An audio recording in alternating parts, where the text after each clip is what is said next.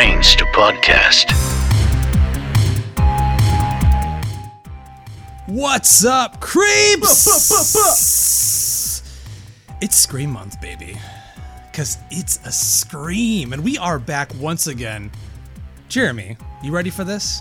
What's your favorite scary movie? Th- that was pretty good. Was that good? I, I actually liked that. I- yeah, I you- tried you had very, no very hard.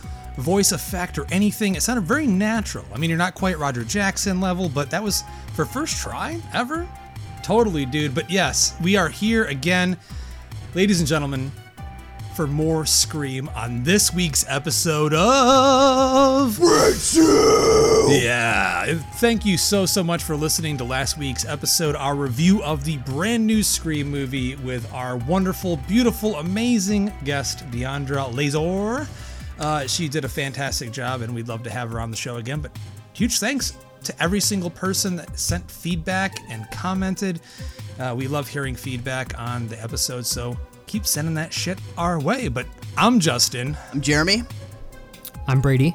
And this is a very special episode because we are indulging in the month of Scream, if you will. And I couldn't think of a better person to bring on the show than the person that has been shining a gigantic spotlight on the Scream series for quite a while now. Someone that's literally lit it up, like reinvigorated the discussion on this series that we all love so so much. So we'd love to welcome on Ryan from Scream with Ryan C Showers podcast. What's up, Ryan? Wow, that is quite an introduction. You're you're boosting up my ego here.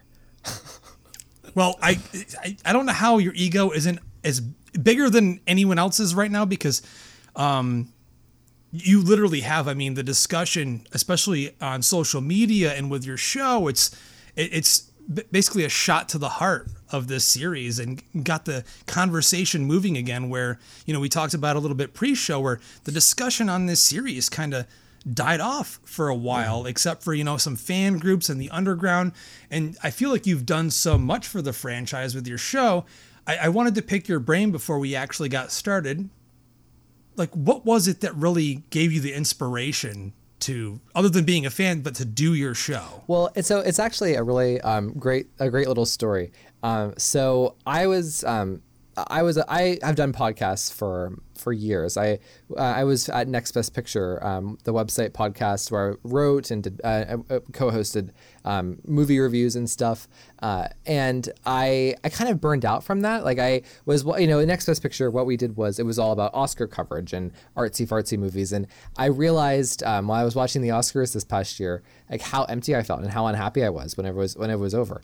And um, you know, obviously, like you know, during COVID, Scream and the build up to the new movie was such a such a big thing in my life um, because it was something to look forward to and you know scream the, the, the original trilogy they're my favorite movies. And it really just like you know it helped me get through covid in a weird way. It really it helped me it also came in a, weird time for my life personally where i uh, you know this process of falling back in love with scream was something that made me rem- remind me of who I was. Um, and you know, there was as I was starting to get restless with the Oscar world, I kind of, uh, you know, I, I love the Facebook groups. I'm in all the Facebook groups, and I I watched I was watching Scream three, and I had a light bulb moment about one a part of the killer's motive in that, and I wrote this big long like 2,000 word thing on Facebook, and I was thinking to myself, well, why th- I should be talking about this on a podcast. I shouldn't just be writing about this. No one as cares what I have to, you know, on the Facebook group. No one gives a shit. Um, so, uh, you know, I thought, you know, I, I have all these skills from podcasting. Why not just apply it to Scream? You know, Marvel and Lord of the Rings and DC and you know, uh, uh, Star Wars. They all have podcasts. Why can't I do the same thing? And uh, you know, I, I thought a lot about it, and I had to plan out like and really think about the types of topics I would have. Um, but once I did, I mean, it really everything fell into place like within like two weeks. Like I was actually um, vacationing in Massachusetts um, uh, in June, and it just like I've I, you know I kind of got on a contract with a network, and it just everything fell in line. So and since then it's just um, taken off, and I I'm so grateful for it. It's a great thing in my life. That's amazing. That's wonderful. Yeah, that's awesome. So, so great to hear because, and honestly, I'm shocked that w- when I when I saw the, the name and it pop up, and I started talking to my friend Gerald about this because I'd, you know, talked about Scream characters and stuff on uh, countdowns on the two piece show before, I was like, really? No one has done like a Scream centric podcast before this? It was like there's alien podcasts and like podcasts about Stanley Kubrick movies and everything else, but I was it just shocked me. But I'm glad that you grabbed it because it seems like you're the right person to do it. You have that passion, that knowledge, and that love of the series. Well, and that's the thing. Like, I that was also something that was driving me. Like, because I do- I love podcasts. As I'm a commuter, like I'm always driving places to work, to school, wherever, and so I'm listening to podcasts all the time. And I was so, you know, I was thinking about it, and like I was thinking, you know, who do I know somebody who could do a better job at this than me?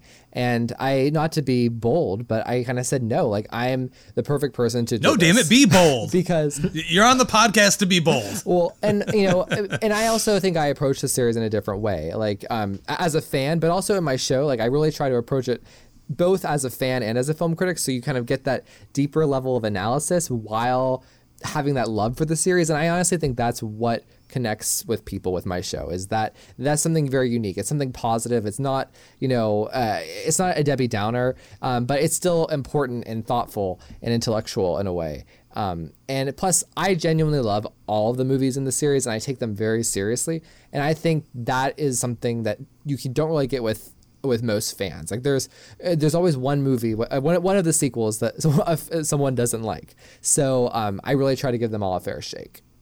Yeah, and Just, Justin surprised me. He said that you're a huge champion for for Scream Three, which is something that you don't see very often these days. But uh, Justin was telling me there's a huge renaissance for the film, which is which is cool. It yeah, there uh, there there has been. Uh, you know, I feel like since uh, since the new movie was announced, Scream three and Scream four, the stock of those movies has risen, um, and people have really reevaluated them. And you also have to remember, um, Scream the new Scream was announced as like going forward in production about 2018, which was a year after the Me Too um, movement happened, and uh, Scream three really told the story of Me Too. Um, you know, 17 years earlier in 2000, in the year 2000. I think that um, allowed people um, a different lens to look at it and appreciate it more. Um, and I've also heard not to be not to be bold again, but a lot of people have listened to my show and been like, "Oh wow, I've looked at Scream Three differently because of what you've."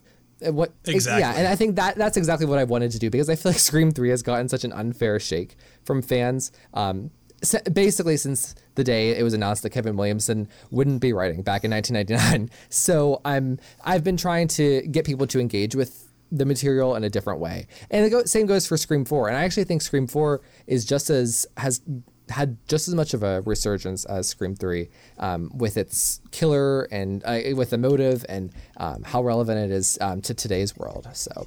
Heck yeah. I mean, if horror fans can come around to a Michael Myers list Halloween 3, why not enjoy Scream 3? Well, and can I just say, like, that's the one thing I love about horror fans is like, um, you know, they most horror fans, especially like within the Scream fandom, Scream fandom is actually they they are filled with a lot of great people. Like, you know, the it's ironic that the the subject of um, the new movie is toxic fandom because Scream doesn't have that toxic of of a fandom, and I actually think that most horror fans in general aren't very toxic. I mean, there are the the threads. There's always threads with any kind of fandom, but on as a whole, compared to other fandoms, horror people and scream people specifically are pretty good apples in my opinion. Because I've I've had my hand in different fandoms like in different groups. Like for instance the the film Twitter group that covers the Oscars they're like a they're- they are the most toxic people you will ever meet in your entire life.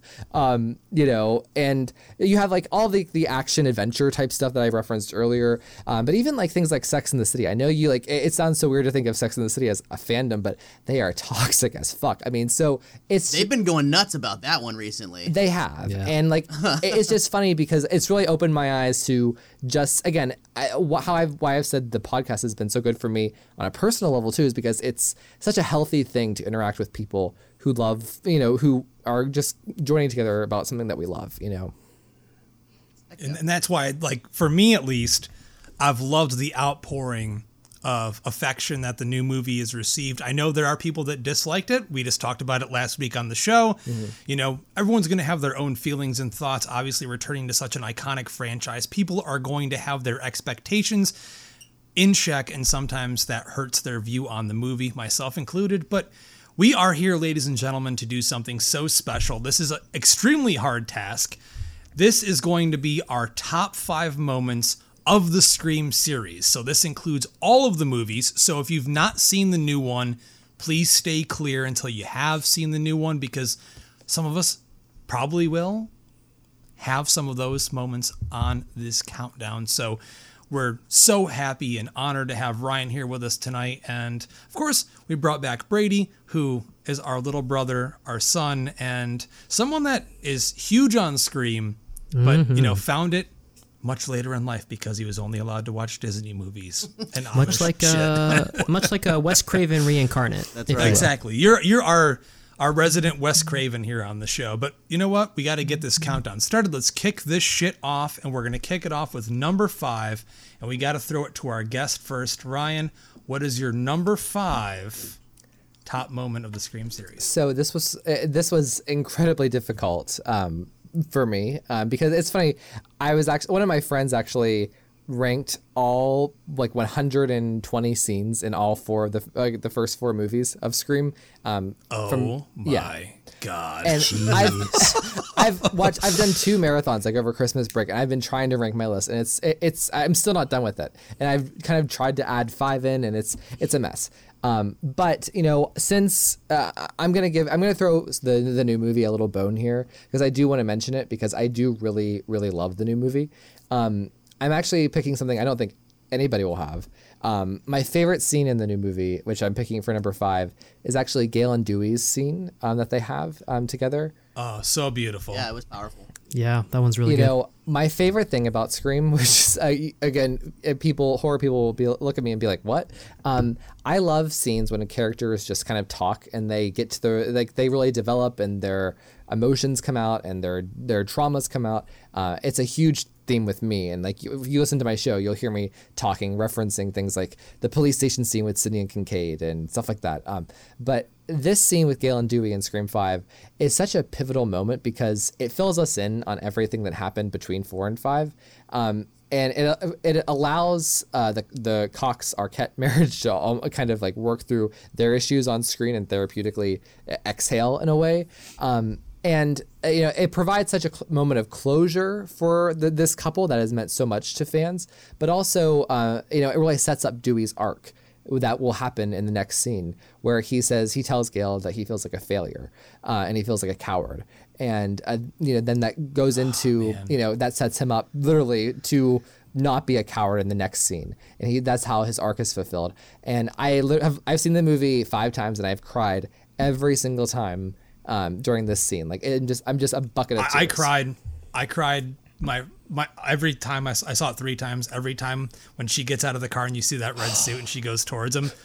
Every time that emotional connection that we have to these characters, and and I know that so many fans agree with this that they're kind of the core of this series in a weird way. You know, aside from Sidney, it's just their relationship throughout is something that we always look forward to. I, I cried for a different reason. It was a poor decision to to kill his character off. That's why I cried during that scene. Oh, okay well, you better poor wait writing for. decision. well can I just uh, defend can, can I counter you for a second like Hit me, hit me. I, I'm I I so back like when COVID started, before, right before they started filming, I actually just kind of for fun made an outline because I was bored during COVID of what I would do if I was writing Scream Five. And the first thing I did was I, I killed Dewey, Be, yeah, I, without even adding the new cast in. Killing Dewey just makes such sense from a plot p- perspective.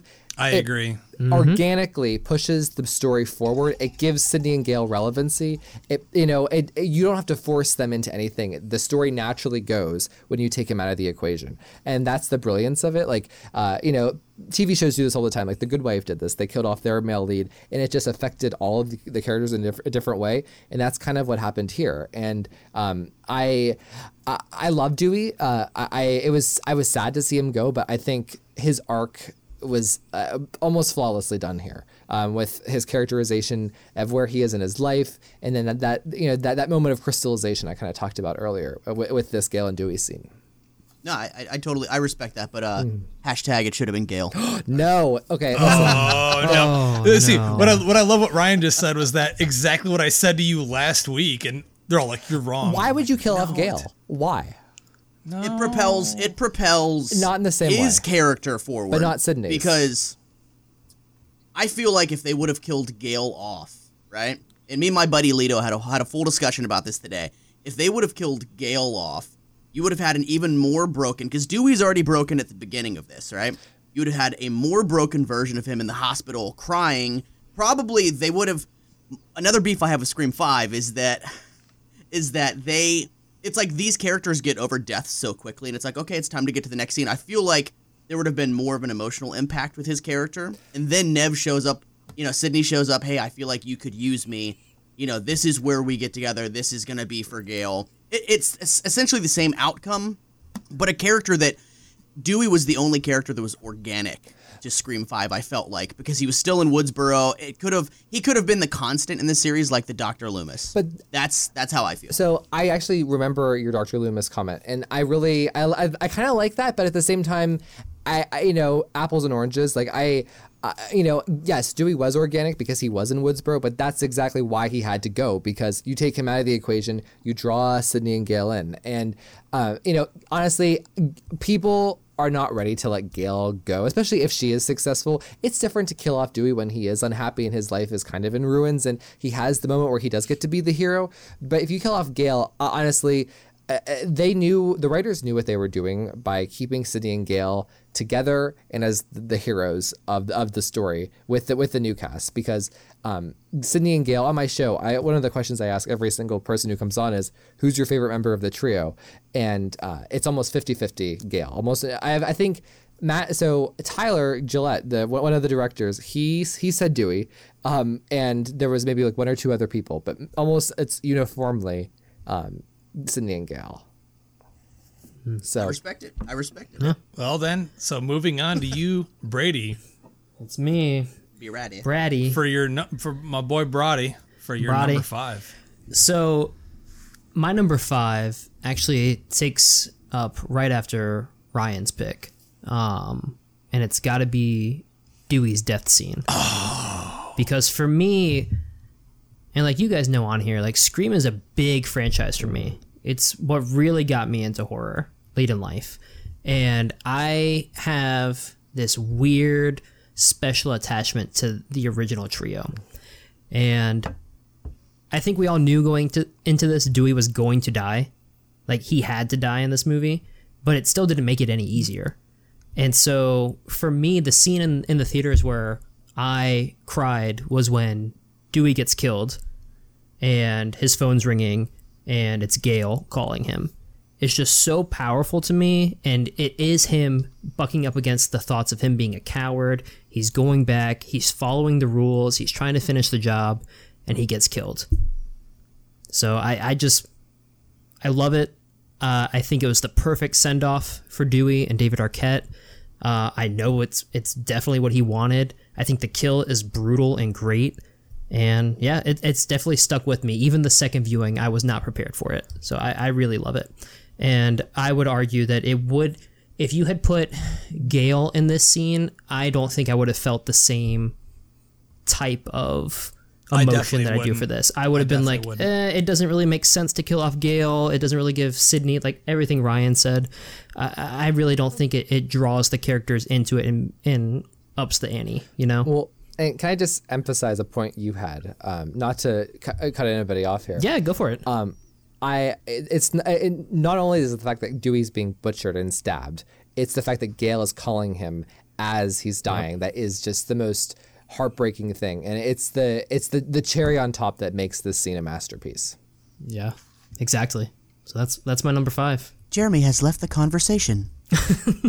No, Jeremy, it's time for you and your number motherfucking five. Number five for me is Cotton Weary's demise in the opening of Scream 3. Oh It's shit, so good. dude! You It's put a so Scream good. Three scene Dude. on your list. When I look at Scream 3, right, I feel like the opening and the ending of, of the film are just so strong. The middle, there's some parts that I can do without, but the opening and the ending are just brilliant. I love them. I mean, there's so much suspense in this as he's weaving in and out of traffic, trying to get home because his wife is about to get butchered. You know, um, he knows that Ghostface is in the house. He can't get in touch with her. I mean, it's it's just a nail biter, and I love it. I mean, and any time a Creed song just starts playing from a stereo, you know shit's man. about to get real. Hashtag Creed rules, I mean- motherfucker. Bring it up. Hashtag Dude, you Creed got forever. you got a you know a half naked chick, and all of a sudden you hear what if whatever. I just mean, want to say, if I'm gonna get murdered in a movie, I want it to be to Creed. Hmm. to Creed. It has to be It the has to be. Yeah, I mean, we, we find out that he's got a successful television show, 100% Cotton. I love the name. The best so fucking name. fucking funny. Best name ever. I want a T-shirt that I want that logo on that. T-shirt. I mean, dude, the internet exists, and I bet you that shirt exists somewhere. I'll just make it, dude. Ryan, I does that shirt exist? I'm, I, to be honest, I've never seen a 100% cotton shirt, but I, it's out there for sure. It has to. It has to be. Um, but I love, I love that you picked the opening for Scream 3 because it is, you know, people talk about the openings. Scream 3 kind of gets the shorthand because one and two are amazing. The openings of those, and they're so different and they're so, you know, uh, they're Kevin Williamson's masterpieces in a way. But I, Scream 3 is my personal favorite of the series. Yes. Um, and I love the fact that it starts with Cotton. Not just everything that you said, like the suspense. that It's brilliantly directed and um, cut, but also it's so important why Cotton has to go first because this is a story about Maureen Prescott and where do you start? You know, uh, other than Cotton, you know, with that story. Sure. What's what's really rad about it too is that now the killers have like these vocal emulation talk boxes where they can do other people's voices. So it's like Ghostface that's doing Cotton Weary's voice, and dude, it's Which just at the time was a, a huge issue for fans. Fans hated that. That was one of the biggest problems people had with that movie was that whole voice changer box. It's it's and, still and now that that technology, yeah, and now that technology like super exists. I mean, fucking Val Kilmer somehow is talking and sounding like himself again. So I mean, anything is possible. I mean, my kid when she was six, you know, like twelve years ago or whatever, had a mm-hmm. thing on her phone where she could sound like all these different celebrities. So it, it, it's it's you know realistic. It's more plausible I, now, I probably. At, at Walmart, I bought a Darth Vader mask, and I sounded just like Darth Vader. Brady, so- Brady, not relevant. All right, sorry. Do you need me to put you in your footy pajamas and put you to bed yet? Or I already got him on. All right, Bottoms good. are on. you guys are crazy. Like you guys have such a wild show. we're a little bit nutty, yeah. But yeah. So that's fantastic pick. Ryan, Honestly, don't you go blaming the movies. I'm good. Okay. I'm good. All right. I, I I can't believe you mentioned Scream Three on your list, but Yeah, dude. seriously, I'm gonna I'm gonna tug on that beer next time I see you. Uh, my number five is from Scream Four, Jill's ghost faced reveal, and uh, for me, it's definitely one of the most memorable and significant scenes of that movie. I love Scream Four. I saw it in theaters opening night, and there were ten other fucking people in the theater uh, where I lived at the time, and I was one of the only people really excited for it. And I, for me, at least, this scene is like up until this point, you know, Sidney still can't predict who the next killer is going to be. And this connection to find out it's yet another family member is such an emotionally charged moment. It's like, in the end, no matter what she does in her life, no matter where she goes, where she runs to, she can't ever truly escape this haunted past that's really just going to keep going after her or keep connecting to her in some way.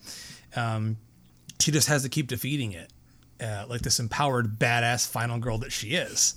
And like it, it also has so much to say still about our current society, you know, true crime buffs and the obsession about getting famous for murder and our obsession with these serial killers. I mean, look on Netflix, look on Hulu, look anywhere, all these new serial killer documentaries.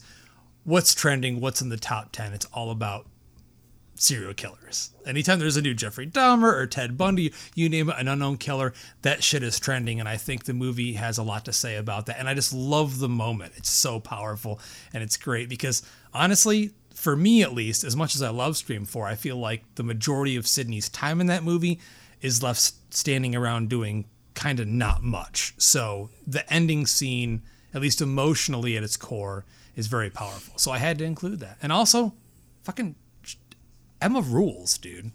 I love her. So, I you know, we know what her fate is at the end of that movie, but I get why fans are, are calling to have her come back in the next one. Uh, you know, it's it's not too far fetched that she would uh, be one of these these violent characters, considering in, in real life she was like beating the shit out of uh, fucking uh, Evan Peters. So you know, there's that. Ooh, There's some plausibility to that. I knew gossip. nothing about this. Oh, I knew shut up, really? About this. Yeah, yeah, I knew yeah. nothing about yeah, look it up. Yep. Came out a couple years ago. Yeah. Yeah. Damn. Police showed up. Well, police showed up, and he was she was like beating him. So it's like, all right, well, Scream Four is a lot more plausible now. Got it. it's it, you know and it's a great scene and it she's she's a she's almost the perfect killer like i think jill is from my perspective one of the most probably the most popular killer out of anybody even even billy loomis like billy will probably always be the consensus but jill has so many diehard fans and um, for everything that you said uh, uh, Justin. It's uh, she's an amazing. That's an amazing scene, and what she does in that scene where she mutilates herself is totally. Uh, it's one of the most memorable um, scenes in any Scream movie. And, and honestly, I have to give my wife some credit because when I was sitting down to do this list, she knew how difficult it was, but she's such a huge fan of part four. But the day after she saw the new one, she was like, I want to watch four again. And we did, and she was like, I love that character. Mm-hmm. And when we were, I was doing this list, I was like, What's your favorite, you know, like out of this movie? And she brought it up, and I was like, You're, you're totally right with that. Like, it's probably the most powerful, at least like thematically in terms of characters and that family connection that Sidney's, you know, we saw what happened in three, and you know the whole thing starting off with her mom, that whole family connection, um, it rings true. So that's that's why I had to include it. But back to you, Ryan, for your number four. Okay. Um, so I'm going to pick uh, uh, the Stab 3 set chasing where Sidney stumbles her way onto the um, Oh my god, I love this scene so much. the Stab Three set, and she, uh, you know, she walks through Stu's house, and then uh, she relives uh, kind of her first moments in Scream One, where she's in her bedroom and she's then attacked again by the killer, and it's so meta, eh, eh, you know, but it's also some of the most psychologically daring. Um, scenes. It's probably the most psychologically challenging scenes that Wes Craven ever did as a filmmaker. Is you know she is hearing you know the sounds of Billy and Stu in her head. She's hearing her mom. She's seeing her uh, the recreation of her mom's body bag. Um, it's one of it's probably Neve Campbell's best performance um, of her career in that in this sequence, and uh, it just has this big crescendo. It's a show-stopping sequence. I uh, you know it's it's really the centerpiece of the movie where all and besides the finale, you know, Scream Three is, has a, such a complicated plot. You have Sidney's storyline, you have the Maureen Prescott backstory, and then you have the Stab Three storyline. And this is the sequence. This ten minutes is where all three converge, and I think that's why it's such a like a show-stopping sequence. I have to admit, this scene almost made my list. Oh. I I hmm. definitely thought about adding this one because when I rewatched three recently, before I saw the new one, this scene really sticks out to me. Like actually reliving these moments on a movie set, but for real was so crazy. so And like you know, Sidney's whole storyline in Scream Three is she is stuck in this place of trauma with you know, um, you know, uh, in about her mother, and she can't move past this and all the trauma she's endured, and she literally gets has to relive it. You know what I mean? Like it's it's so brilliant. fantastic pick, Brady. On to you for your number four. Yeah, I really like what you said, Ryan, about the the trauma in Scream Three, because I think it also.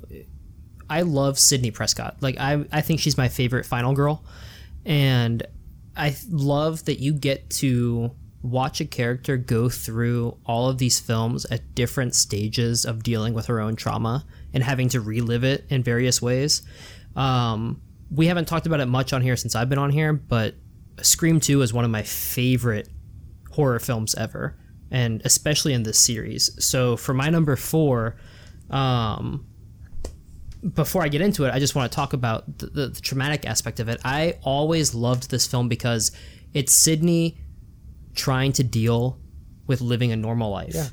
Right. So in, Scream 3, you have her trying to seclude herself and trying to get away from it all and make sure nobody else gets hurt. But in Scream 2, she's just like, look, I got to get over what happened in Woodsboro. I just need to move on.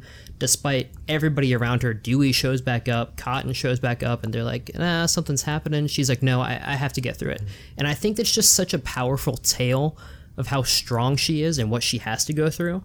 Um, so I'm really glad you brought that up about Scream 3 because I, I, I just I love her so much and her character, and I, th- I think any movie you get her in, she's great.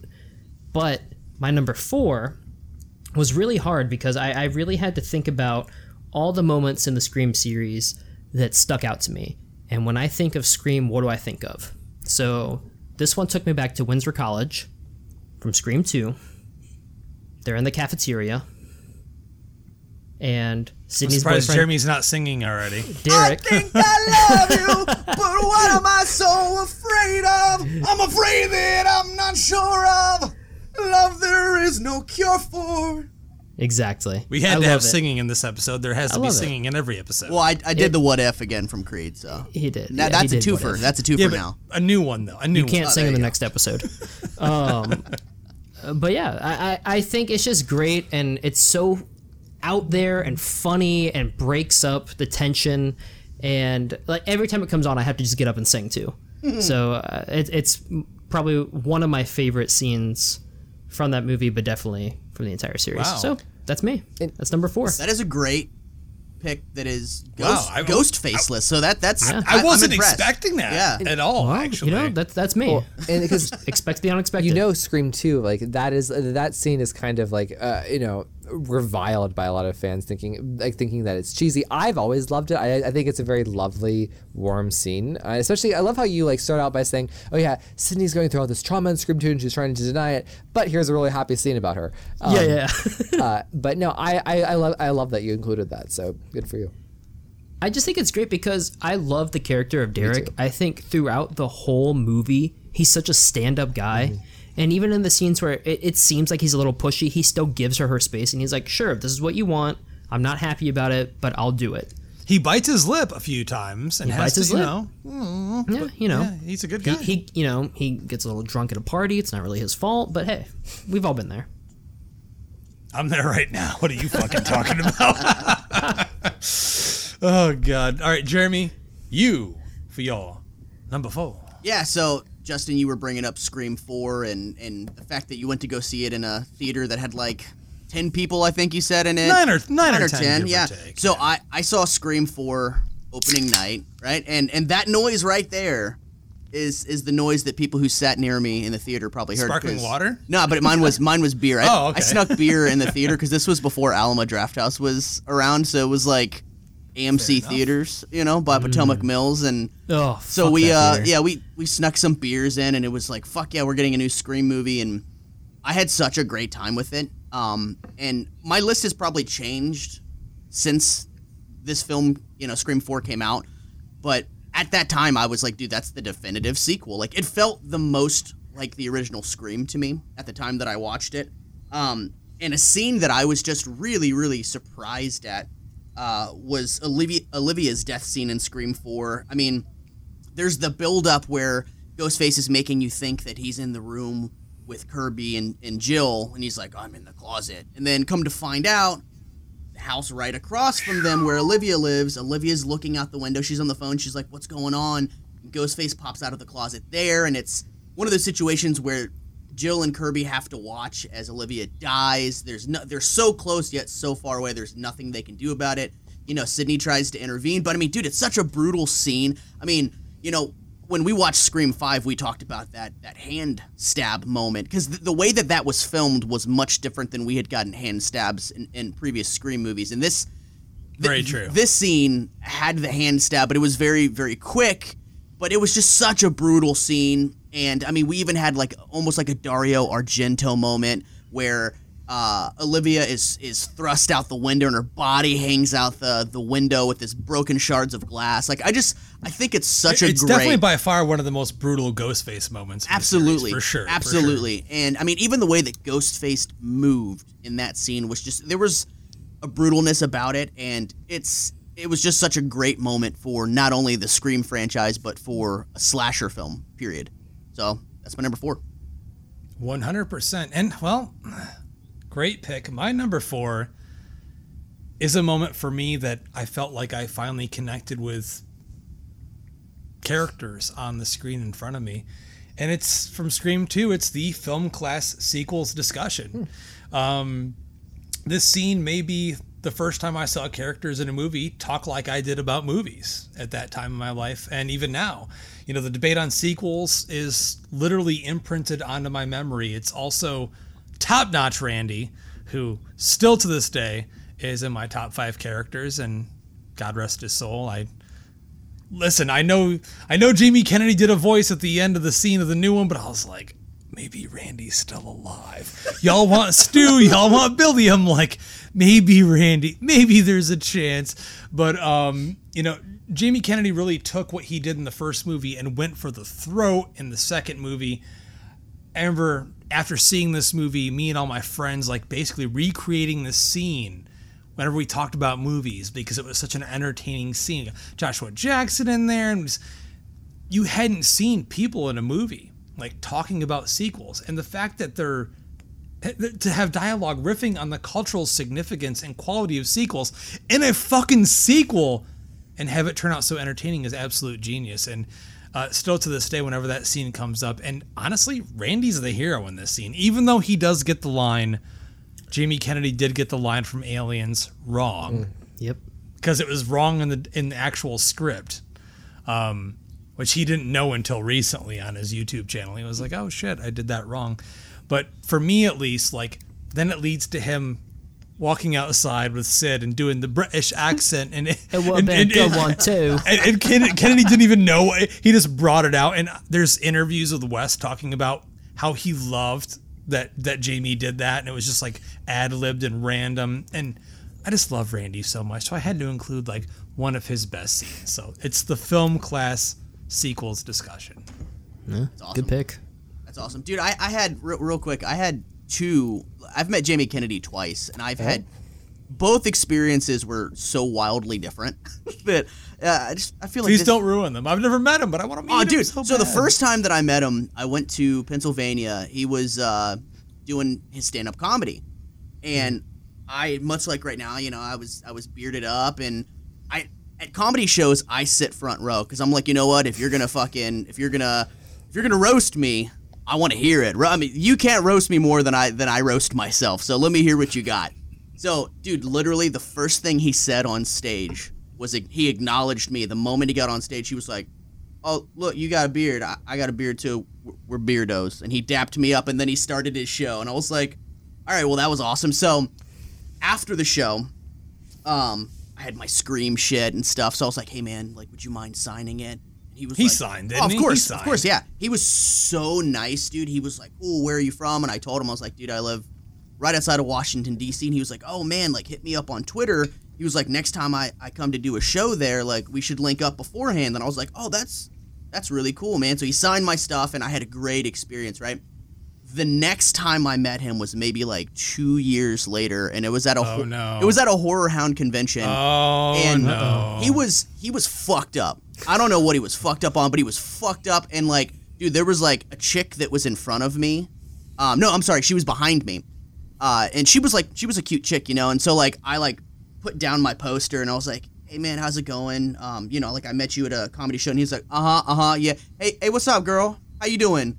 How you doing? And like started talking to the chick that was behind me, and I was like, Oh, Oh yeah, man, your out. your uh your show was really great. He was like, Yeah, that's cool.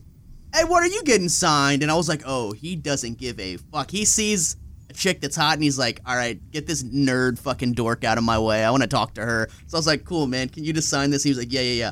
He signed it and I was like, Well, that was a wildly different experience than the last time. So So because I came to horror so late, when I first saw Scream, I was like, "Oh, that's the dude from uh, Son of Mask." oh my god! Oh, I love it. I love it.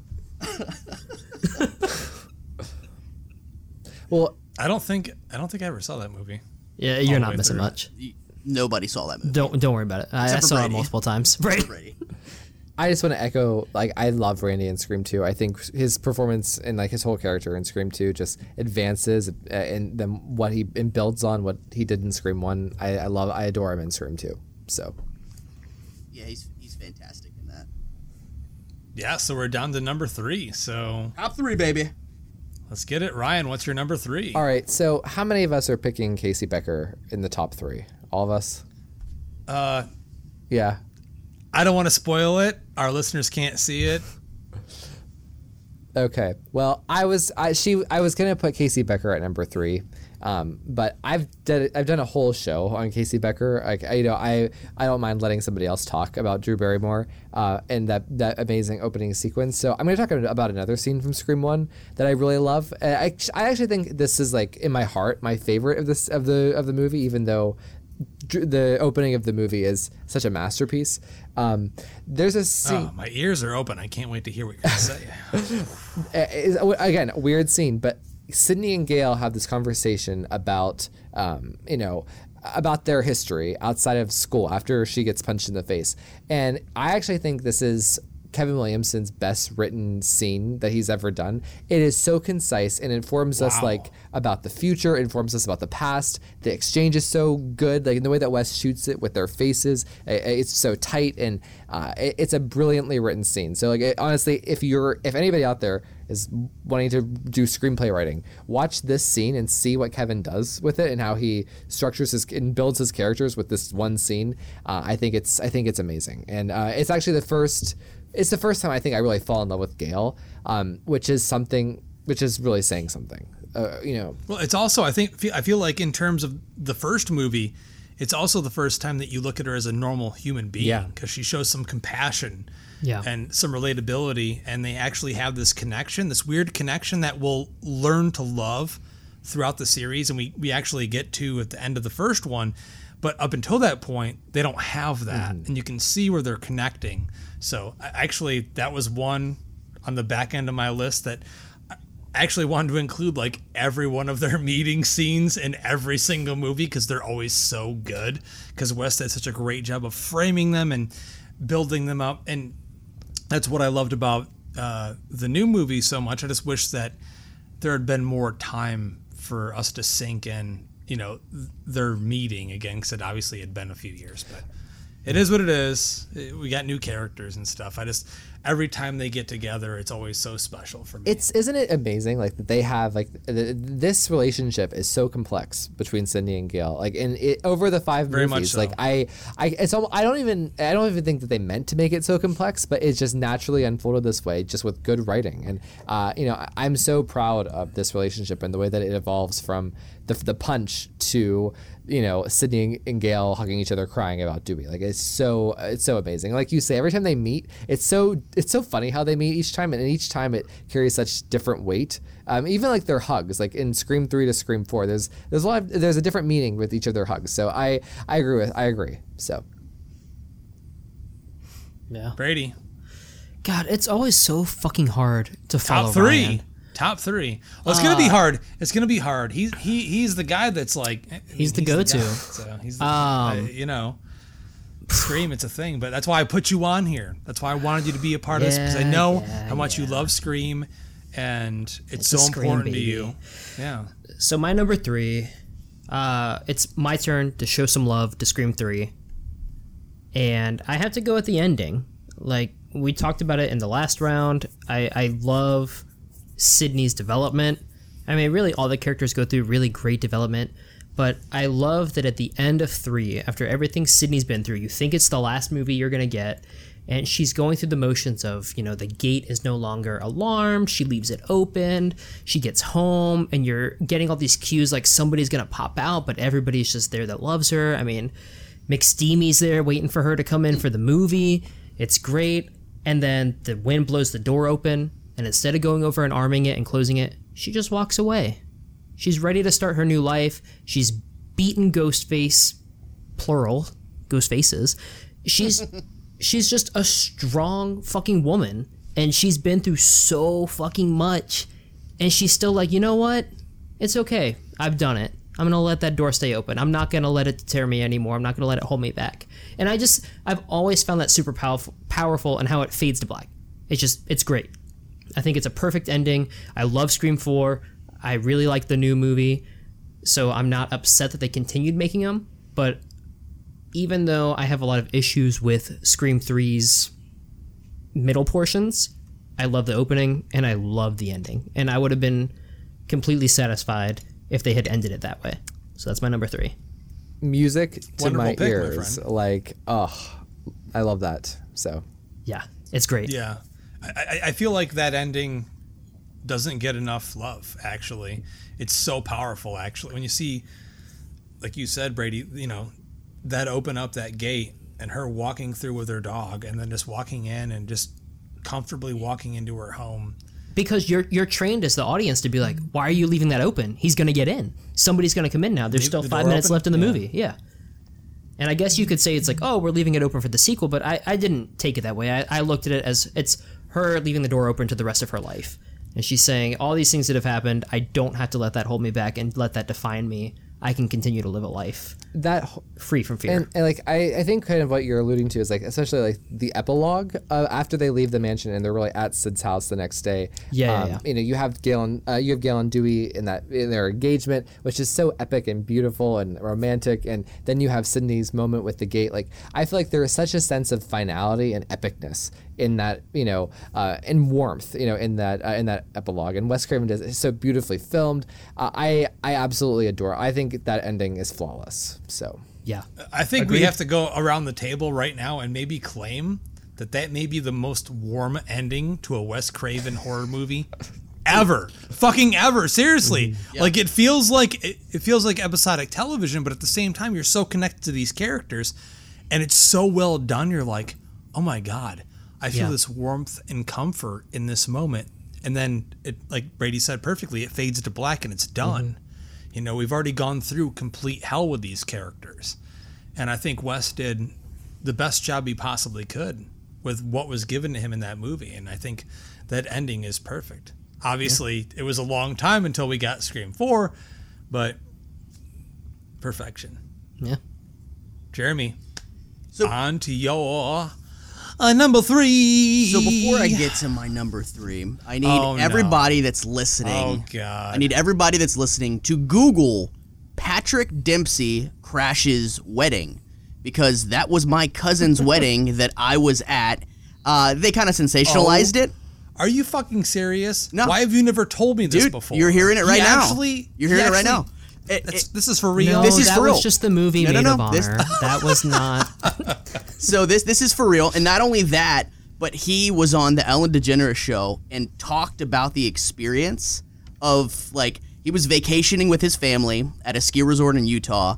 My cousin and his now wife uh, were getting married there, so. What happened was it was like something out of a movie. Literally, Patrick Dempsey is walking off of off of, uh, a ski slope, right? And they're taking their bridal engagement or their bridal uh, photos. So it's like all the bridesmaids and shit like that he comes off, he takes his fucking beanie off, and it's like, you know, his McSteamy, you know, beautiful hair. He's looking, and they're like, oh my fucking God, that's Patrick Dempsey. So they were like, You can't mistake. they were that like, face they were for like, anybody oh my. God, No. can you come over and take pictures with us? And he was like, no, no, no, this is your special moment. And they were like, no, like you have to. You, like this is, you're gonna make it even more special. So he came over and he took pictures with them. Um, and I met him in the ski lodge. So uh, I don't know who was more excited to meet him, me or my dad. I can't believe you've never told me this story. How dare you never tell me I got that a lot you've of met this? I got a lot of stories, beautiful bro. man. You've I got a lot of I thought, we were, stories. I thought we were friends, Jeremy. I thought we were friends too. We went through do a lot together. We podcast went through a together, and you've never told me about this. I got, a, got a lot of lot of stories. So I walk up to him. Um, he's got his son with him or his kid, um, and I'm like, "Hey, Patrick, I'm a huge fan. Is there any way that I can get a picture with you?"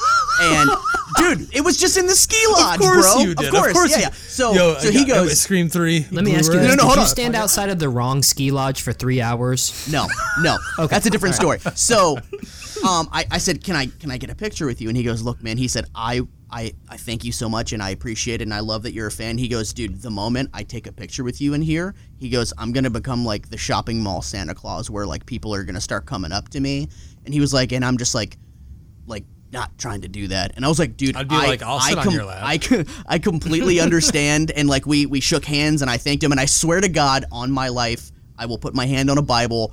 I said, I loved you in Scream 3. And he was and he was like, I swear to God. I swear to God on my life. And he was like, Thank you very much. And I was like, as I walked away, I uh, I told my little brother, I was like, I wonder how many people have ever just like out of his entire body of work, how many people have told him I love you in Scream 3 like to his face. So uh yeah, look I it up. so much more look it up and he dude have- look to up have you on this show. dude look up patrick dempsey wedding ellen degeneres and like they they show the pictures of him and my cousin's wife zoe like on the ellen degeneres so So there you go, dropping dropping some uh, some story bombs on you guys. So that's your That's that's, your awesome. moment. That's your moment. No, that's not my moment. So number three, sorry, I had to. I had to. I mean, dude, I had that- to fucking. does I that had- count? No, I- I mean, it can count if you want it to count. but uh, I had to fucking tell you guys that story because you know that was that was news to you guys. So my number three though has has nothing to do with Scream Three. It uh, has to do with Jada Pinkett Smith's scene as Maureen in the opening of Scream Two.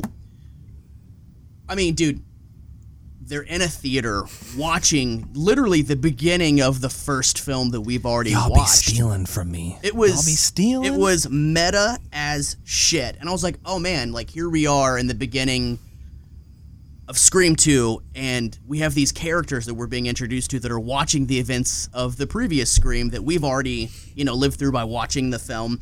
Um Jada Pinkett Smith's uh her performance in in this scene was unbelievable. Like such a So good. huge performance to her. I mean, dude, when she gets, you know, stabbed, all of the veins in her body are bulging. Just her reaction to it just felt so so real towards you felt it because her performance was brilliant.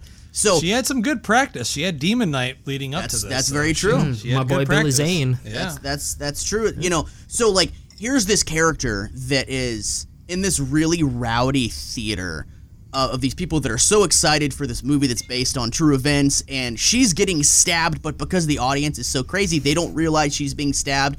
And it's that moment in the horror film where you're you're screaming at the screen, and it's it's it's happening right in front of you. I just I think it was brilliant, and it was just such an incredible way to start off the first sequel to Scream. Like, have you guys been to any any uh, screenings or uh, movies that have had a rowdy audience like that before?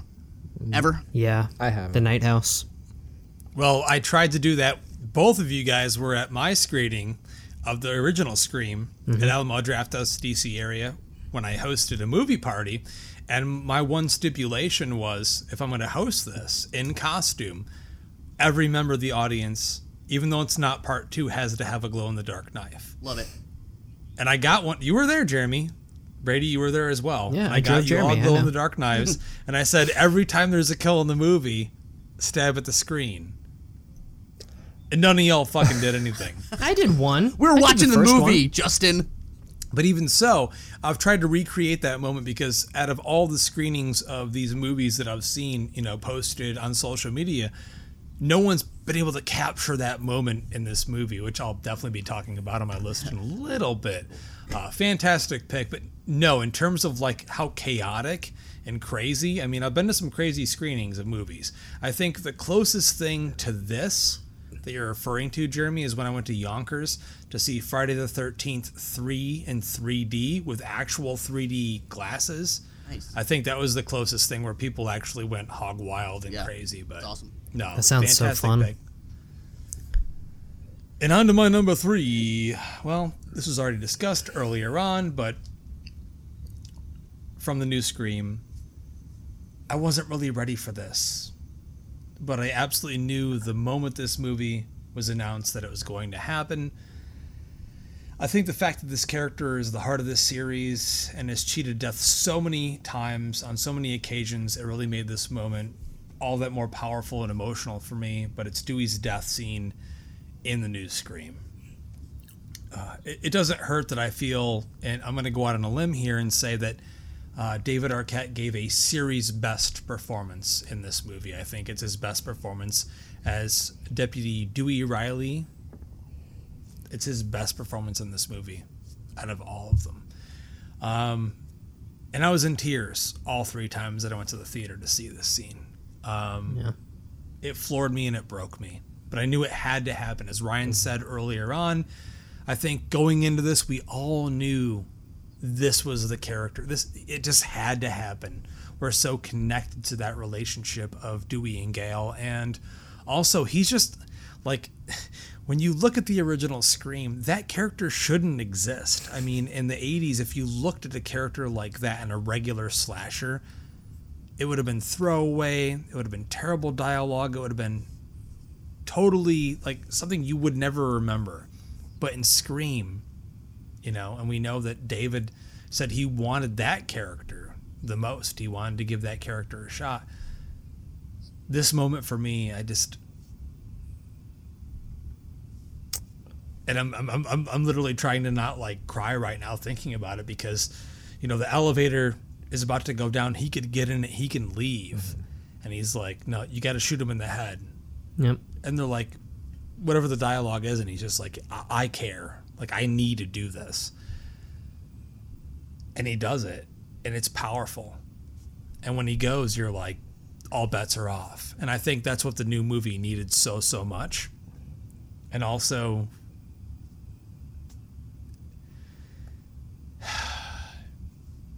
it's really hard for fans of the series to see their favorite characters go. Mm-hmm.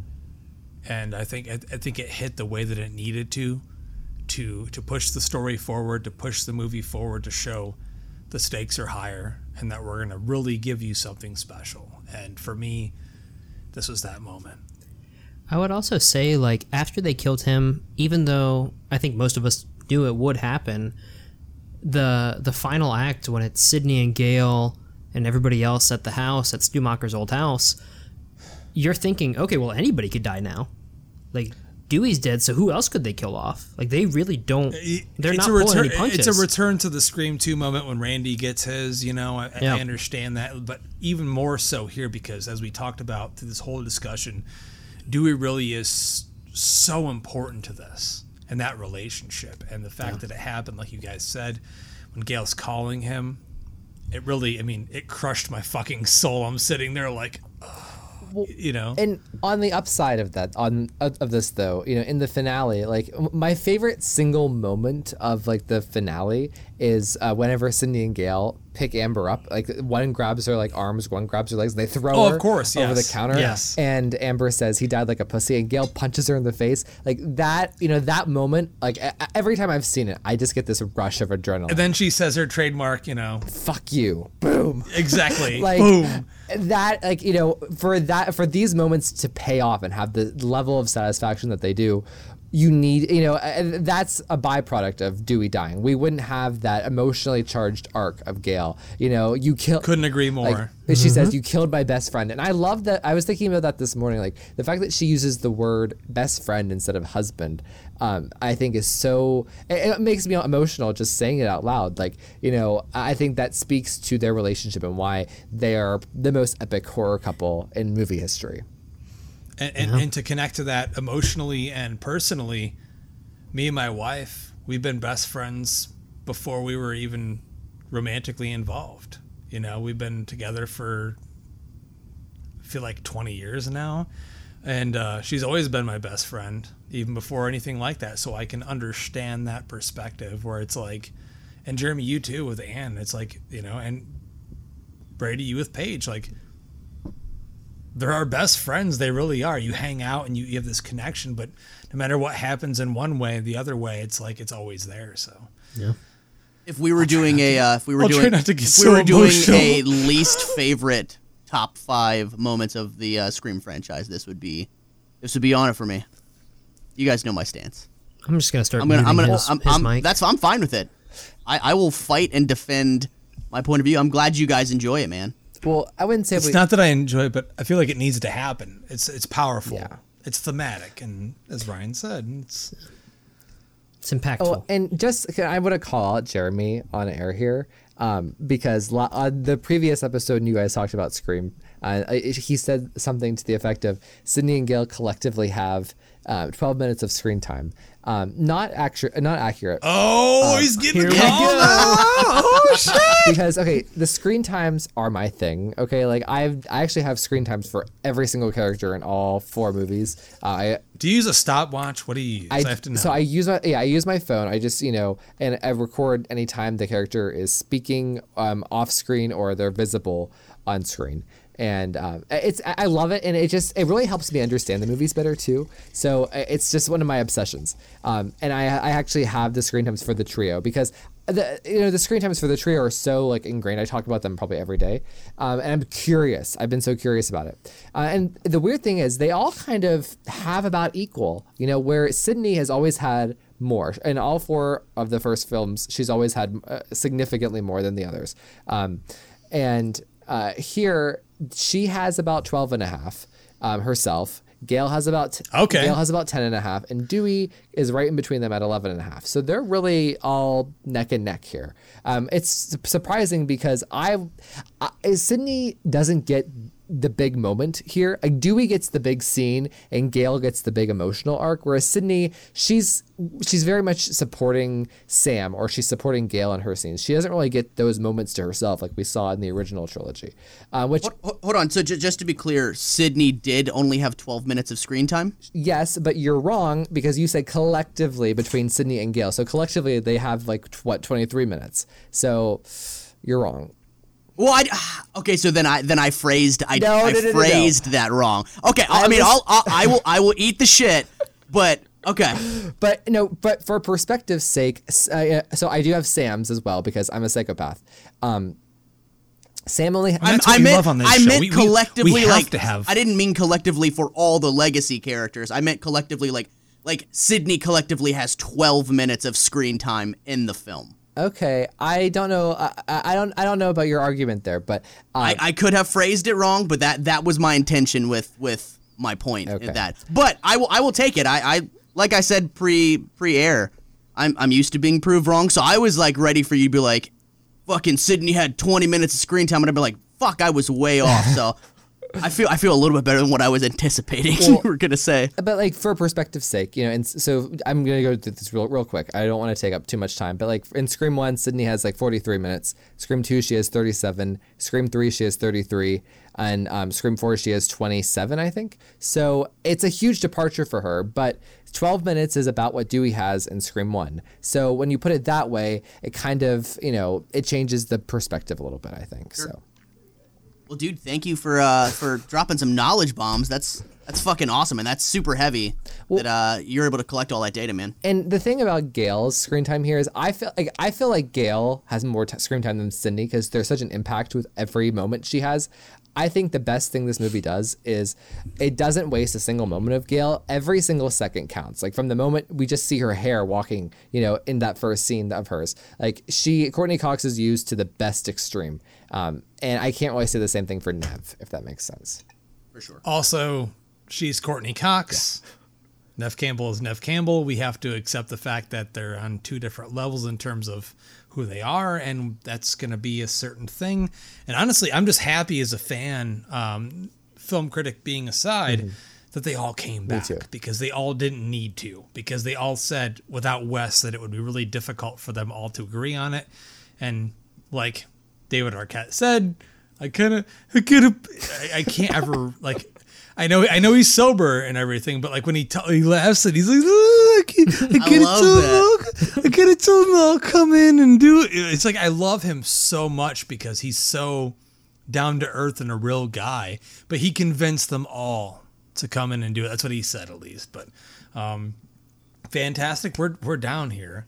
We're down here to the nitty gritty, guys. This is it. Top two moments. Ryan, we're starting with you.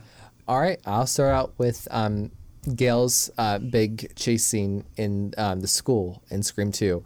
You know, uh, this Yes. is I. You know, I, I love this scene so much. Like this is the scene where Gale Weathers. Like I know I said this about Scream One, but this is like the scene where she becomes Gale Weathers, like the infamous, the co-final girl. Um, you know, Courteney Cox's acting is amazing here. Uh, you know, sh- her chase is great. It's it's very suspenseful. It's choreographed beautifully. Wes directs it to the umpteenth degree, uh, and it ends with that epic moment where we kind of think Dewey's dead, and that you know there's such power behind that. So um, one of the best scenes ever. So Wow. Yeah, that's a really good one. I think it also. I think you made a really good point calling her a co-final girl, because usually we associate Sidney Prescott as like the final girl of the series. Mm-hmm. But I mean, Dewey, Gale, and and Sidney are all survivors Mm-hmm. throughout the series, and and they all have their own really great parts they go That into. is it. And interesting, Brady, because we don't ever hear Gale's name mentioned very Yeah. much in the conversation for Final Girls at all. But as of right now, she's one of them. She always has been. So it's weird that she's not a huge part of the conversation. Yeah, but I think to Ryan's point, like Scream 2 is really where it cemented her. Like Scream 1, she survives and she has a lot to do in the final act of, of Scream, but Scream 2 is really where she gets her piece as the final girl. And I think that I was talking about this to some friends a couple weeks ago, but the first one, Gale Weathers, you get this really hard nosed reporter who you don't think she has a lot of emotions to her. She really just wants to get the story, she wants to get famous and, and keep that going. And then in Scream 2, you get the softened, just a little bit version of Gale Weathers where she actually cares about Dewey. She does care about Sidney. She's there to do the story and which you know is clear with her cameraman but she also really cares about these people and, and then finds herself in a situation where she has to survive and, and she does survive she beats out ghostface um, so I, I, I think scream 2 really gave me a renewed sense of admiration for her character Well, and uh, like uh, Scream 2 is really the hinge of her entire character arc. You know, she changes so much in Scream 2. Uh, you know, uh, Scream 2 does all the heavy lifting in terms of Gale and developing Gale's character. So, um, I, I, I, I co-sign everything you said. um, well i guess it's me then so Y- y- You're on. this is Hear it. this Get is- to it. this is really It better hard. be good, So- Brady. It it better be good. If it's not good, you'll never come on again. Oh, I'll be banned. All right. So for me, number two, again, uh, centers around Scream 2. I, I, I love this movie. And, and I think it's the same with what Ryan said. Like, we could all pick the Casey Becker scene if we really wanted to. Because that's what everybody knows. Like, when you think Scream, like, you think Drew Barrymore. At least Just for me Just wait. Just wait. Just so wait. I, but I had to go with a much more impactful scene, and it's Scream Two, and it's Randy's death scene.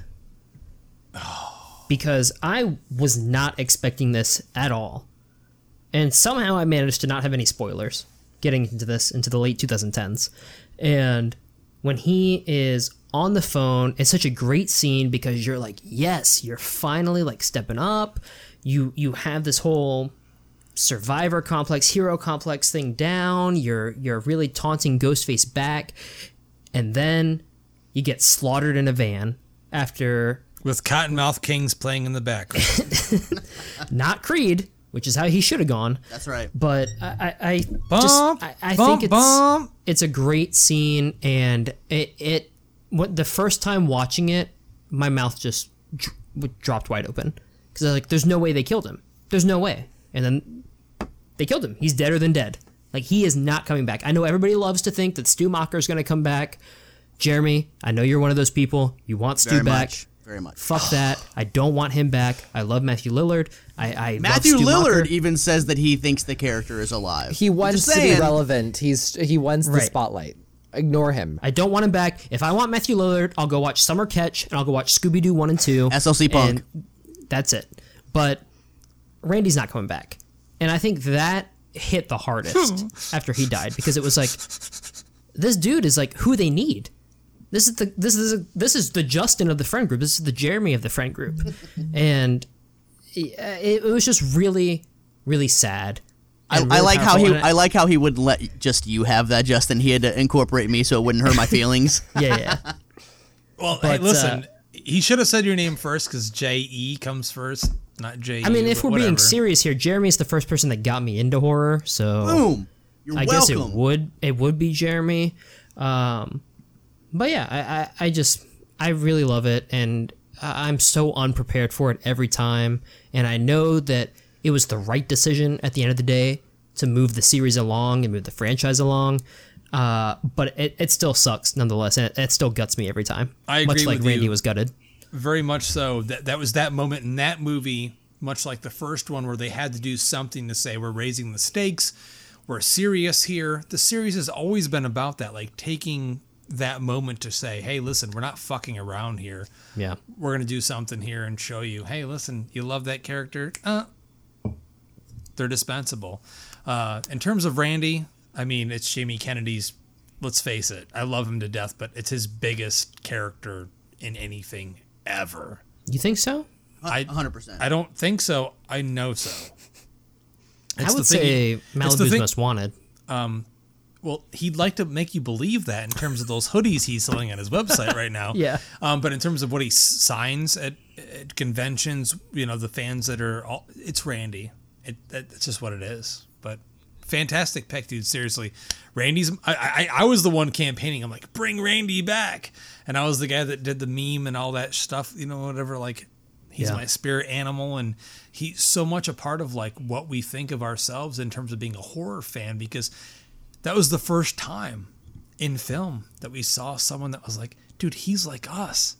That's me. Yeah. You know, except for I'd already gotten laid, but that's the only difference. Oh well. and also like the phone call that precedes his death is so great because he's one of the first people to really take on the killer like and kind of uh, really give it back to him and that that's why almost like it's so tragic too at the end of the day like and except that crescendo with gale screaming at the end of the scene so beautifully done and it devastating it's it's such an amazing scene I like it too because it's almost in contrast to the beginning of, or not the beginning, but after Maureen is killed at the theater and Sidney gets the phone call and you think Ghostface is actually calling her mm-hmm. and she kind of gives it back and then you find out it's just a crank caller. So I think it it's really good because then in this scene you're like, oh well, I guess it could be that, like in the back of your mind, and, and then you just know it's not after a few seconds. So It's it's a heartbreaking scene. Mm-hmm. Randy, R.I.P. R.I.P. I'm going in. My number two is the opening to Scream 2022. wow Tara versus Ghostface. Man, this Wow. this That's this pretty high including something from I- the new Scream. I love oh my it. god! Listen, listen, listen. I think Scream 2022 is a lot of fun. I, Five I, cream. I, en- uh, five Hashtag cream, five cream. scrum. Um, I I enjoy it. I it's an entertaining film. Um, and I enjoy it on an entertainment level. Um, there's a lot of things. Obviously, this is the second podcast that we're talking about the franchise. You know, kind of how I feel about it. Um, but it's a fun movie, and, and I, I've told everybody like I suggest you see it. It's a really fun movie. Um, this was to be a make or break it scene for this new film and for the franchise continuing on without Wes Craven, right? You held my hand during this scene. I'm pretty sure I remember that. Oh, was I that was that your hand? I thought it was something else. I meant it to be my hand. I don't know if it was something else, but That was pretty sure we, we held something of each other because I was like, I can't do this alone, Dude. This I was so this this ah. this was a make it or break it, right? Because all the Scream fans, we, we're in the theater and we're like, okay, this is not a Wes Craven Scream. Like, let me see what you got. I think everybody, it's kind of like you know Justin and I and and Brady. I think a little bit. You know, we've all you know done stuff in bands and stuff. It's kind of like when you go to a concert, right? And then there's a band you've never heard of that's coming on stage, and you're like, okay, like I'm willing to give this a shot, but I'm also like willing to expect that I may be disappointed. And this this scene, I mean, dude, I was literally fist pumping because I felt that the directional style was was way different than than Wes Craven's, and I I, I found it kind of refreshing because I'm like, I don't want if you're taking over the franchise and you're trying to continue it on and breathe new life into it, I don't necessarily want you to copy every play in Wes Craven's book. Bring me something new. And this, I mean, we got a brutal fucking Ghostface, a mean spirited Ghostface that is just really, really going out of his way to inflict pain on Tara. You know, this was the first kill, right? The first kill has always been very important to the Scream films. Well, Um, not kill, not yeah, wanna yeah, but that's but that's what I this was supposed back. I to said be. it wasn't a kill. attempt at a kill. That's that's what this was supposed to be. That's what we expected, and she lived, which I also loved. But I just I just loved how brutal it was, and it really made me go, okay. I kind of like I was less tense. I was less judgy going into the rest of the film after this scene. Well- I, I I enjoy it. I was actually thinking about the way you're phrasing. I was thinking about this this morning. Like, if you do, you guys remember the Scream TV show? Um, I mean, Yes. did you Oh, yeah. So, like, I watched I watched the the MTV series all the way through, and I only watched the first episode of the Queen Latifah attempt at a reboot that she did. well, I watched it all. so you guys remember like they used cell phones in the same way where th- th- they did the text messaging back and forth. And it's different than scream 4 like scream 4 texting wasn't so integral to but like I, so you know screen this opening scene had such like a, a barrier to jump. Like it had to avoid all of the problems and do, not come off cheesy like the tv show did with like the use of technology. And i think it does so so successfully. And like the thing about it is i was tense like you going into it. Like, and honestly, I don't think I enjoyed it as much the first couple times I saw it because you're still like, you know, it, this you have to get through this scene to get to everything else. Um, but I've grown to love the opening scene so much now. Now that I've kind of let go of that, but um, you know, everything you said about it, it's like it's almost almost like a test. You know, you have to get through this in order to Couldn't agree more. they that's, a, that's a great way to word it. but also um, the thing about it too is they um, uh, not only do they do their own thing with it they also allow us as fans like into their world like you know all of the questions are about stab you know we're all huge scream fans like that's almost like them saying it's okay we got you come here Hug, you know eh, eh, eh, we, we, we're friends here um, Remember? Come on in. It's like a group hug, basically. Yeah. Like they're gonna reach their arms around you and bring you in. Like, Yep. you know that we're here for you, right? So it's it, it, I couldn't agree more. It's like it's that moment in the movie where they're like, "We're doing this movie for you," Mm-hmm. you know. not to hijack Jeremy your your your talking No, point dude. but Yeah, no, I, I, I, I, I love what you said about it feeling like a test because to me it very much was, and they It passed, had man. to be. They they It- passed. It, it had to be, I think, right? Yeah. If, if if that first scene didn't work, how else would we, we be sold on the rest of the movie? Sure. They had to make that work immediately, and I think it did. yeah, one hundred percent. Yeah, I loved it. I thought it was extremely brutal, especially with the the stomp on the foot. Dude. Oof. Yeah, Soundboard would come into play Yeah, right there. yeah. But some on my number two, yeah, it's already been mentioned, but yes, Scream 2's opening scene. It's you know Omar and Jada at their best. Amazing chemistry. The fact that it takes place at a beautiful historic theater and it, it being a screening of Stab makes this one of the most my, my most favorite moments of all time in terms of horror cinema. There's a beautiful suspense that permeates throughout this whole entire sequence and there's really no stronger a commentary than seeing her opening kill in front of a huge bloodthirsty horror audience you know while they're cheering with their glow in the dark knives and then we see this just random audience member being butchered. Um, it's both tragic and beautiful all at the same time. And for me at least it was very difficult because i really wanted this to be my number one because scream 2 is the one that brady knows this. I go to scream 2 way more often than the original because i had to see scream 2 in the theater for the first time the original Scream I watched with my grandmother and my very religious Christian aunt on VHS because um, that year I opted for Beavis and Butthead Do America, which opened the same exact night as Scream. And for a kid my age in sixth grade, no one had any idea what Scream was. There was very little promotion. There was like not hype or anything.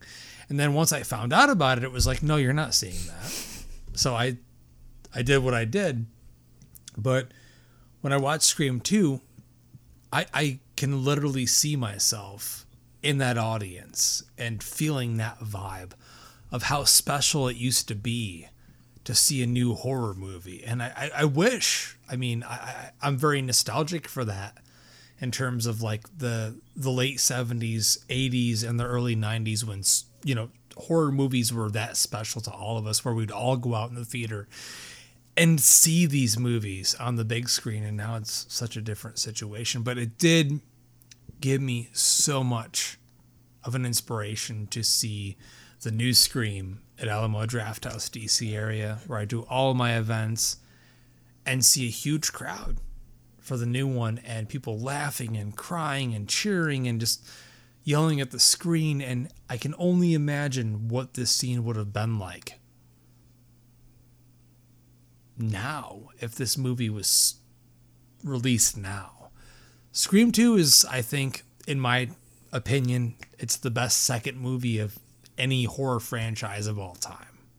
And I'm going to say that right now, and people can give me shit. Brady's looking up in the air like, oh, he may be right, he may be wrong, but Scream 2, it took, it, it's the only movie that was in production as the original movie was still playing in theaters at the same time and they were already making the sequel it was just such a special moment in horror where it was unheard of at the time. Like nothing else was doing that.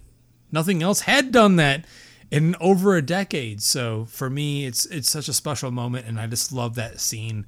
It's so meta. The writing is so perfect, and Jada Pinkett Smith and Omar Epps are so beautiful in that opening. And of course, yeah, it, it's a thin knife. I get it. It's a thin knife. Those bathroom barriers are very thick. I know the knife can't get through that barrier. I know it, but it's still a good scene. And I'm just going to come out here and say, since Justin called me out, I also agree that Scream 2 is the best horror sequel ever. I was looking yes, at the ceiling is. because I have a pen that's a mm. Friday the 13th pen, and it's got, if you light it up, it's got the hockey mask. So I was looking at the ceiling. So that's The all. best second Completely movie. agree with the best, best, second movie. seriously, because it, it improves upon a lot of the things that come in the first movie, and it builds upon them. And our our main characters are more fleshed out, and of course, yes, they're all there. And we get Randy. I gotta move on to Poor Randall. number one. Ryan, what's your what's your, what's your number one? well, my number one uh, was it was this is the easiest uh, ranking. Uh, you know, I always know what my number one is because uh, you know. It is the last like 30 minutes of Scream 3 from the time Sidney gets the phone call at the police station and she has to make this choice to go and save her friends or continue running. And then through, you know, her arriving at the mansion, uh, getting chased into the screening room, the reveal, you know, the brutal fight, Sidney getting shot, and then Sidney finally turning the tables on Roman, and then, of course, the epilogue, which we already talked about. But this moment, like, I, I can watch this finale over and over and over again. Like, we've talked about It's so entertaining. it's entertaining and like the way that Wes directs this uh, finale has so much momentum. Like the scene like where they're Sidney and Roman are just beating the shit out of each other. Uh, you know, you have Gale and Dewey outside trying to get in. You have them just you know pounding on each other, and the editing in this scene, like on a filmmaking perspective, is so wild. Again, there's such an adrenaline rush. Um, but Got to give a shout out to Patrick Lussier who did the editing on all the first four Scream movies. Yeah, he Patrick is awesome, and this I think uh, the Scream Three finale is some of his best work. Um, but again, like this is where Sidney's story arc really comes full circle, um, and uh, the whole the whole story arc. I mean, some people don't like Roman, some people don't like the brother twist. I love it. it I'm kind of you know I grew up on soap operas, so maybe that's why I give I love Scream Three so much. I was going to ask, honestly, I needed that answer out of you on this show, on our show, because I know a lot of fans kind of question that, but that makes total sense because I feel like from the beginning of the writing of this franchise, mm-hmm. it's it's it's always been semi soap opera. Yeah. Do you agree? Oh, totally. Ryan? I mean, the whole Maureen sleeping with Billy's dad, and you know, like, Right. it- it- Billy's mom leaving, like And Cotton Weary. cotton yeah. fucking weary. Like uh, that was a, a uh, that was a an Easter egg. That's the first time also you cursed on the show. So by the way, timestamp. Ryan cursed on the show. We don't do that here. wow. Uh, well, uh, I'll try to sneak another one in there. Um, but no, I, you know, it is Scream is kind of a big soap opera, and maybe like I, I, I- grew up on soap operas. I watched it with my mom and my grandma, so maybe that's why I give I like Scream three and I, I connect with it. Um, but the brother twist works for me like a charm. I love the crescendo of Maureen's backstory coming full circle. The whole uh, the whole arc of the whole trilogy comes full circle. I just love this this sequence so much. I love that it's intimate between Sidney and Roman. That my favorite all time moment of Scream is whenever Sidney holds his hand, um, right, right as he's after she stabbed him. I think that is such a beautifully layered and complex moment uh, that I could talk about. I could literally talk about that moment for four hours um, about what it means and what she's thinking, what he's thinking. Uh, you know, eh, you don't get mov- you don't get moments like that in horror movies, and this has such a, a sense of like finality to it, and a sense of epic, you know, grandeur. Do you thing. think? I don't mean to cut you off there, but do you think it has something to do with with Wes? Of course. and and and the way that he loved to present film, that he just wanted to give it to the audience.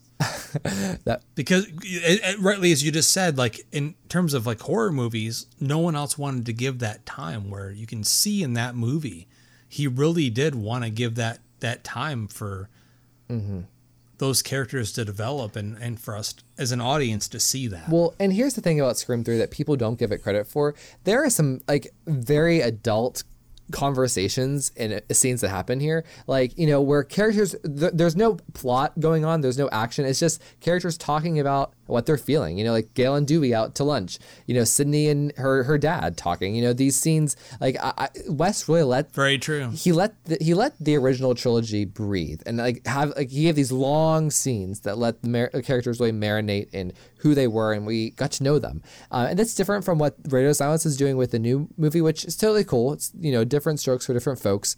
Um, but uh, no i going back to my number one it is the finale of scream 3 the last 30 minutes they're they're the closest thing to my heart. I remember the first time I watched it, just being so like on edge and so excited about the twist, the fact that she had the second gun and the fact that she had the bulletproof vest. I love that shit, and I it still works for me. Like I still watch it whenever I watch do my marathons. Like I just sit there wrapped in in, in it. So um, that's that's mine.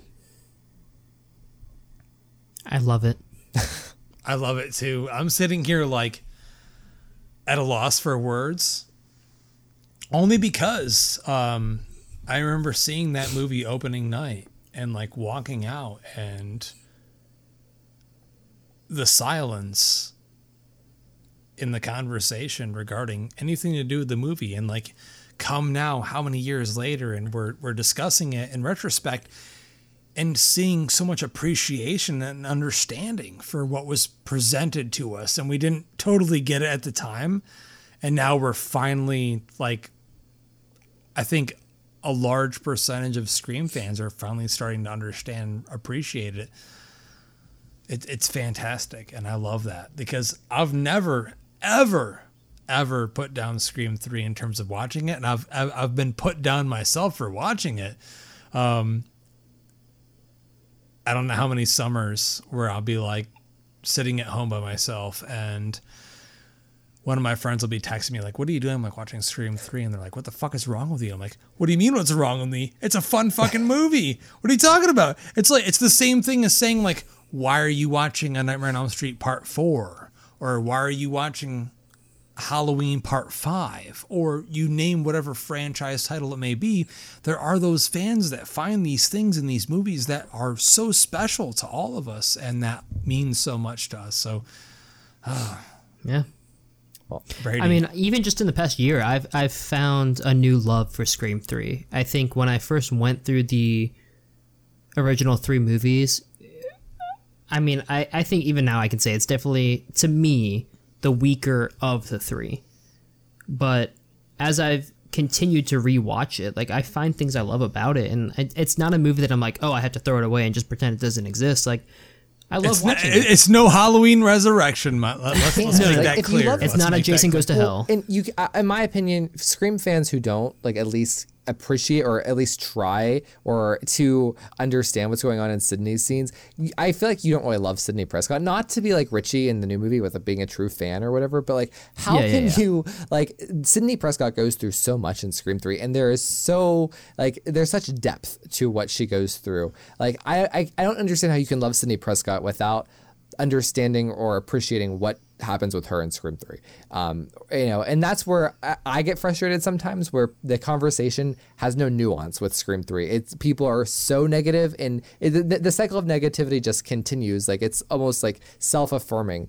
And th- that's, that's, that's a problem. If you can't tell me that like Sidney going through her old bedroom is a good thing or Sidney opening the gate is a moment of quality, like if you're just to shit on the whole movie, like from start to finish without with a closed mind, I really don't have time for you. Well, that's the same thing with, with me and Jeremy, you know, in terms of the Halloween movies, you know, he's found a newfound respect for Rob Zombie's remake of Halloween, where he's brought a new light to that movie, for me at least, where I had so many years uh, of dealing with not being okay with it and hearing him talk about it to me in terms of like how he approaches it and why he appreciates it. I I have a newfound appreciation for it, and there's there's there's a time and place for us to really give expectations and and throw them to the back and just say let's experience this for what it's supposed to be and what it is. And fans just always have expectations, and that's why we're talking about this movie, these movies now, and especially Scream Three. But there's always going to be things in movies that people don't like, but I think that we should take the time to appreciate the fact that they're still coming out. Mm-hmm. They're still being made. Yeah. But we are down. We are down here. We are down here right now. It's time for our number ones. We got to get here. It's got to happen. Oh! Ryan, you're, I'm This is the greatest oh. fun. You're gonna love this. We got a surprise for you, Sidney. Yeah, you're gonna love this one. It's a scream, baby. it's a scream. My number one, Yeah, let's do it. numero uno. Got to do it, man, dude. The the finale where it's revealed that it's two killers. It's Billy and Stu, and they have Sidney trapped in the kitchen. Mm-hmm. Right? They have her cornered. She's got nowhere to run. Dude, it's just so much fun. It's so suspenseful.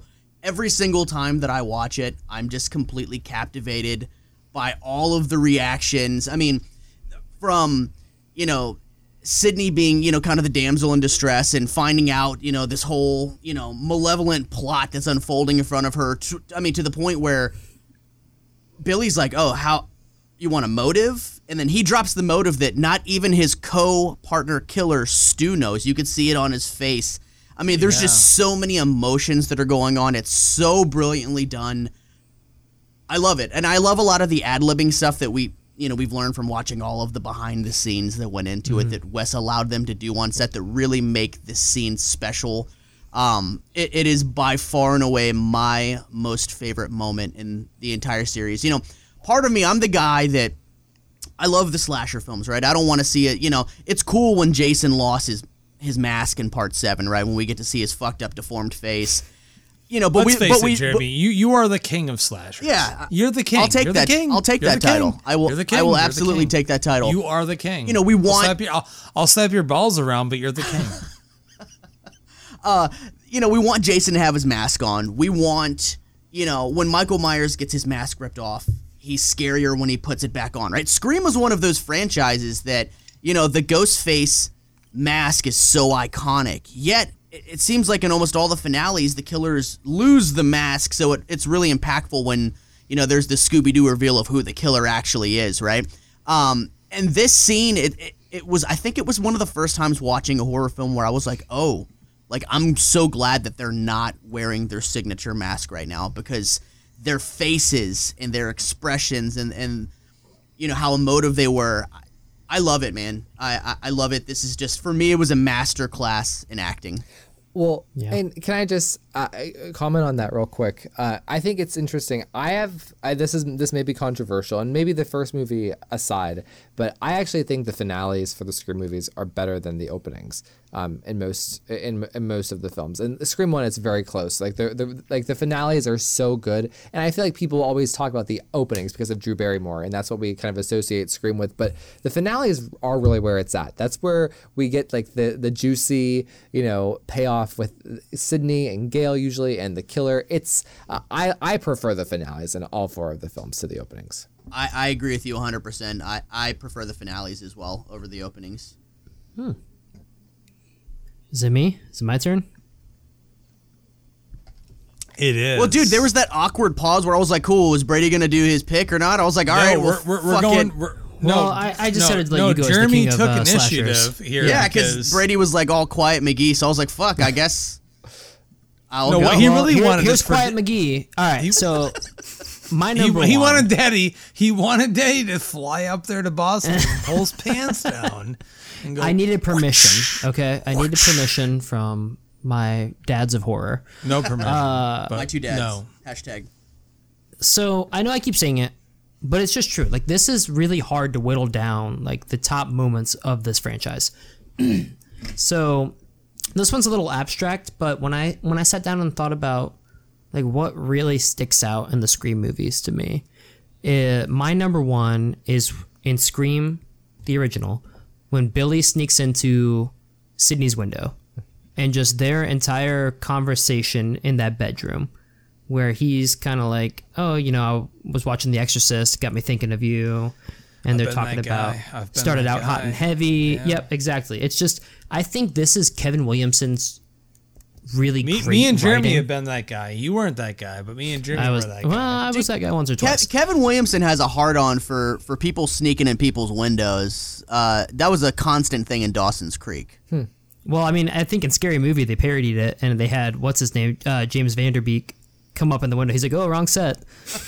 but I, uh, I, I just love this because it's like, it's. I think it just really captures the essence of like the teenagers that he's writing in the '90s, and and I think it's it shows Sidney as really sweet and guarded, and Billy as the pushy boyfriend, but still cares about her and. I I think for me personally, it went a long way in, in disarming me against Billy. Because when he first comes in, I'm like, okay, this guy's kind of creepy. But then as they're talking, I'm like, oh, no, they're just like in a normal relationship where she's dealing with the death of her mother still. And he's like trying to balance, all right, well, well, how do you kind of move that forward, but still be the nice, caring boyfriend? And, you know, as you and later also, find out, he really doesn't him, care. Him wanting to, you know, hey, you got to do your thing, right? He's Right, trying and- to do his thing. and I don't want to be that guy, but I, I think that's like a pretty authentic Very scenario. authentic. Very yeah, authentic. It, it's like all right, well, I'm, I'm trying to be the caring boyfriend to my girlfriend, but also at the same time, like I really want to get it in. I want to get laid. So it's it's. I just think it's a, a really really strong scene, and it went a long ways as the movie progressed for me to be like I, I, I was really struggling with it. It's Billy. It's not Billy. It's Billy. It's not Billy. So Well, I, I really love it. on my podcast, um, Radio Silence, I interviewed them the week of the new movie. The, like, so Yeah. it was non-spoiler talk about the new movie, and they actually referenced this as one of. They said that Sidney has one of the best character introductions of all time. Um, So I think it's very, very cool. I've never heard someone say this was their favorite, um, their favorite scene, but that, that, that's a really great explanation for it. Thanks. You hear that, guys? really great explanation of the scene. I'll give You you, were- a very you little. validated. Are you happy you piece skipped me now? Respect Yeah. for that, That's right. but I love you, I love Jeremy. you. Jeremy already went. Yeah, It's I your went. turn, Justin. I went because Oh, Brady was God, Silent God. McGee. Because he skipped me because he he went uh, Oh. against protocol. So Oh, oh, so my I guess number the uh, one? the slasher king can do whatever he wants, huh? That's right. Oh, he I fuck. can. I will. s- I will. I 'Cause will he take has your a turn beard. every single time, Brady. He has a beard that will grow to the ground if he doesn't. It's not my do fault I anything can't with grow a beard. It's genetics. You can grow a beard. I can't. It's like patchy. try. You see this shit? Listen, the Mennonite pills he took. Are we on number one? I hate you so much. Numero Are we on uno, number buddy. One? Are we on number This is one? this is the grand finale, baby. I'm busting balls. I love this moment. It's always my favorite moment. This is the best moment. And I'm going to get shit for this moment. And Ryan already called me out for this, but the opening scene from the original. It's an easy choice, but nothing screams scream like the film's legendary opening. Drew Barrymore at her best. The terrifying phone call riffing on decades of slasher movie phone calls. Our first glimpse of Ghostface and the witty, self aware, fourth wall breaking dialogue sewn into these scenes makes this one of the best and most entertaining and thrilling sequences of all time. Not just out of this series, but in the in, like any horror series Of all time. of all time.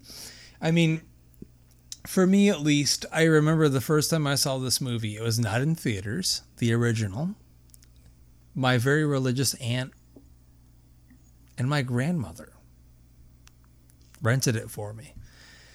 And I watched it with them. And I'm so connected to that moment to this day that it was so special for them to watch this with me. And I was like a sixth grader, you know? Um, there's nothing else like this in the franchise. There's nothing else like this in terms of how it hits. It lands totally different than anything else you've ever seen before it or after it. It set the bar.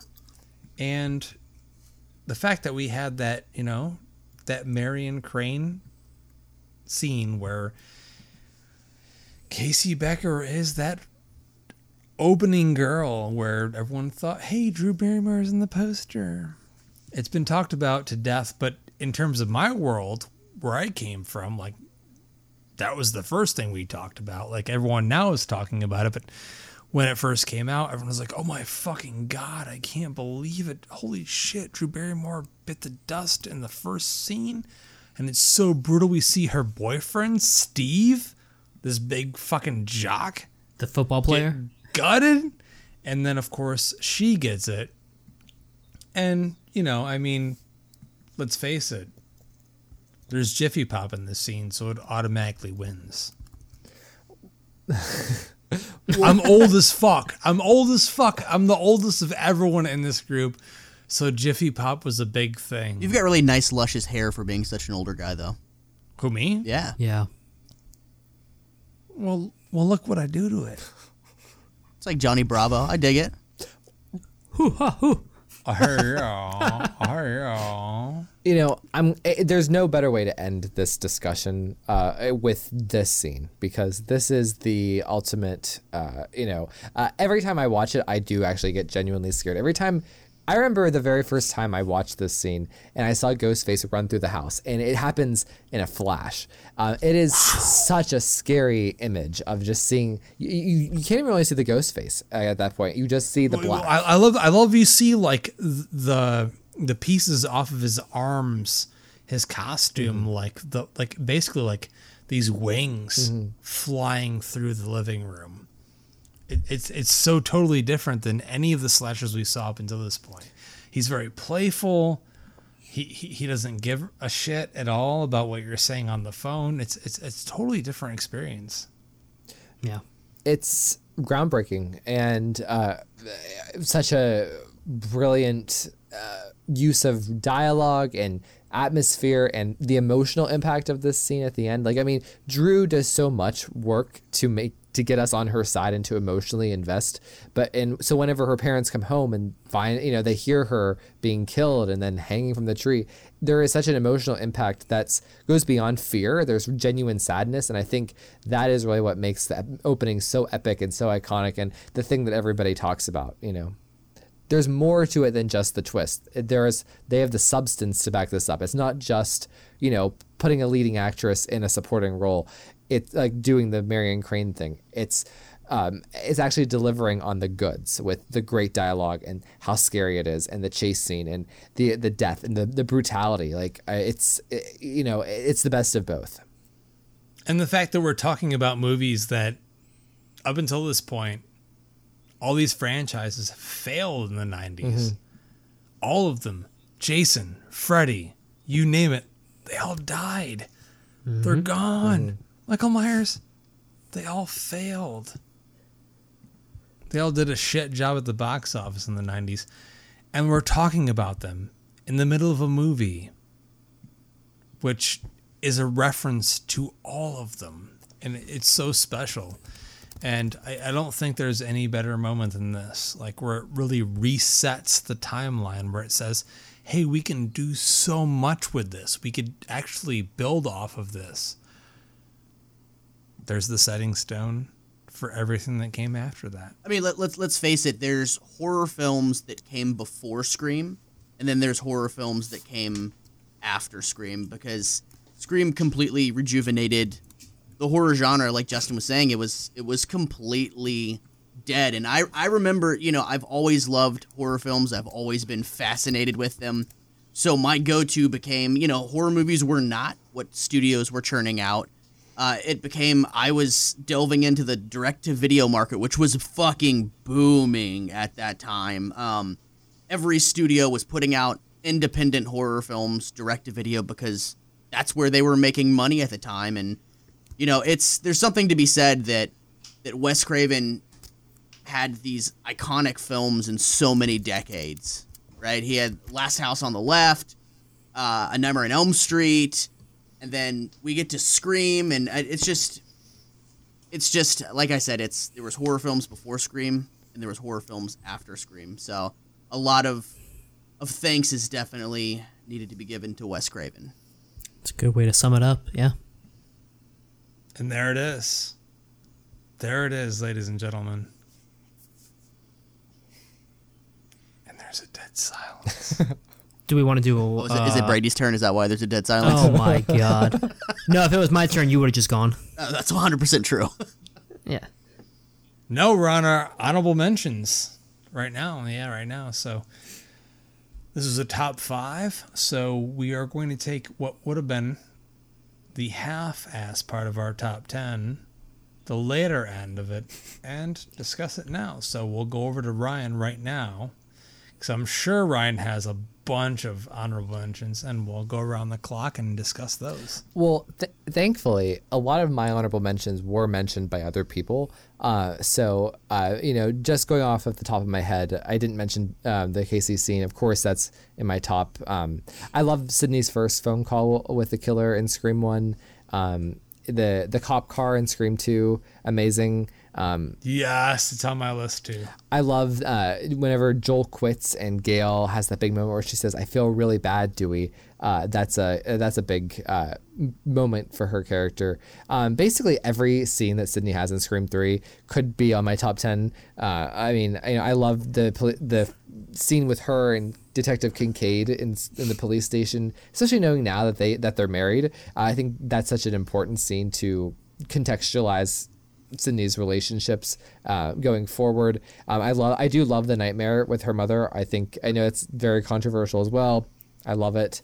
Um, uh, I love the Stabathon with Gale uh, um, in Scream Four. That's uh, I, Scream Four is my least favorite of the series. I love it; it's a blast, but it's just different in tone.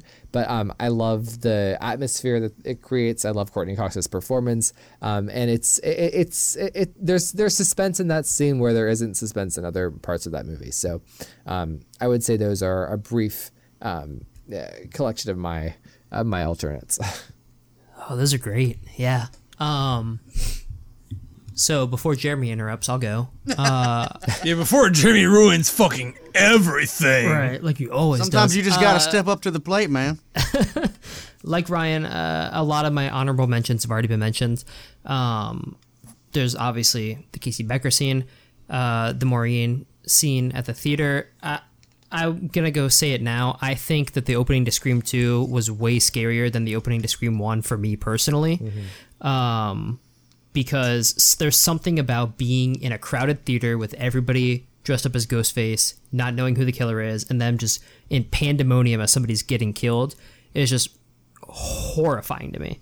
Um, more so than somebody being alone in their house. Like uh, when I think of which situation, if I were in, were to be scarier, it would definitely be the opening to Scream Two. Um, I also have on there from Scream Two, uh, Cici at the sorority house nice. when Ghostface calls and is like, "Do you want to die tonight, Cici?" I think that is very, very iconic of Scream Two. I, I, when it's one of the biggest scenes in there.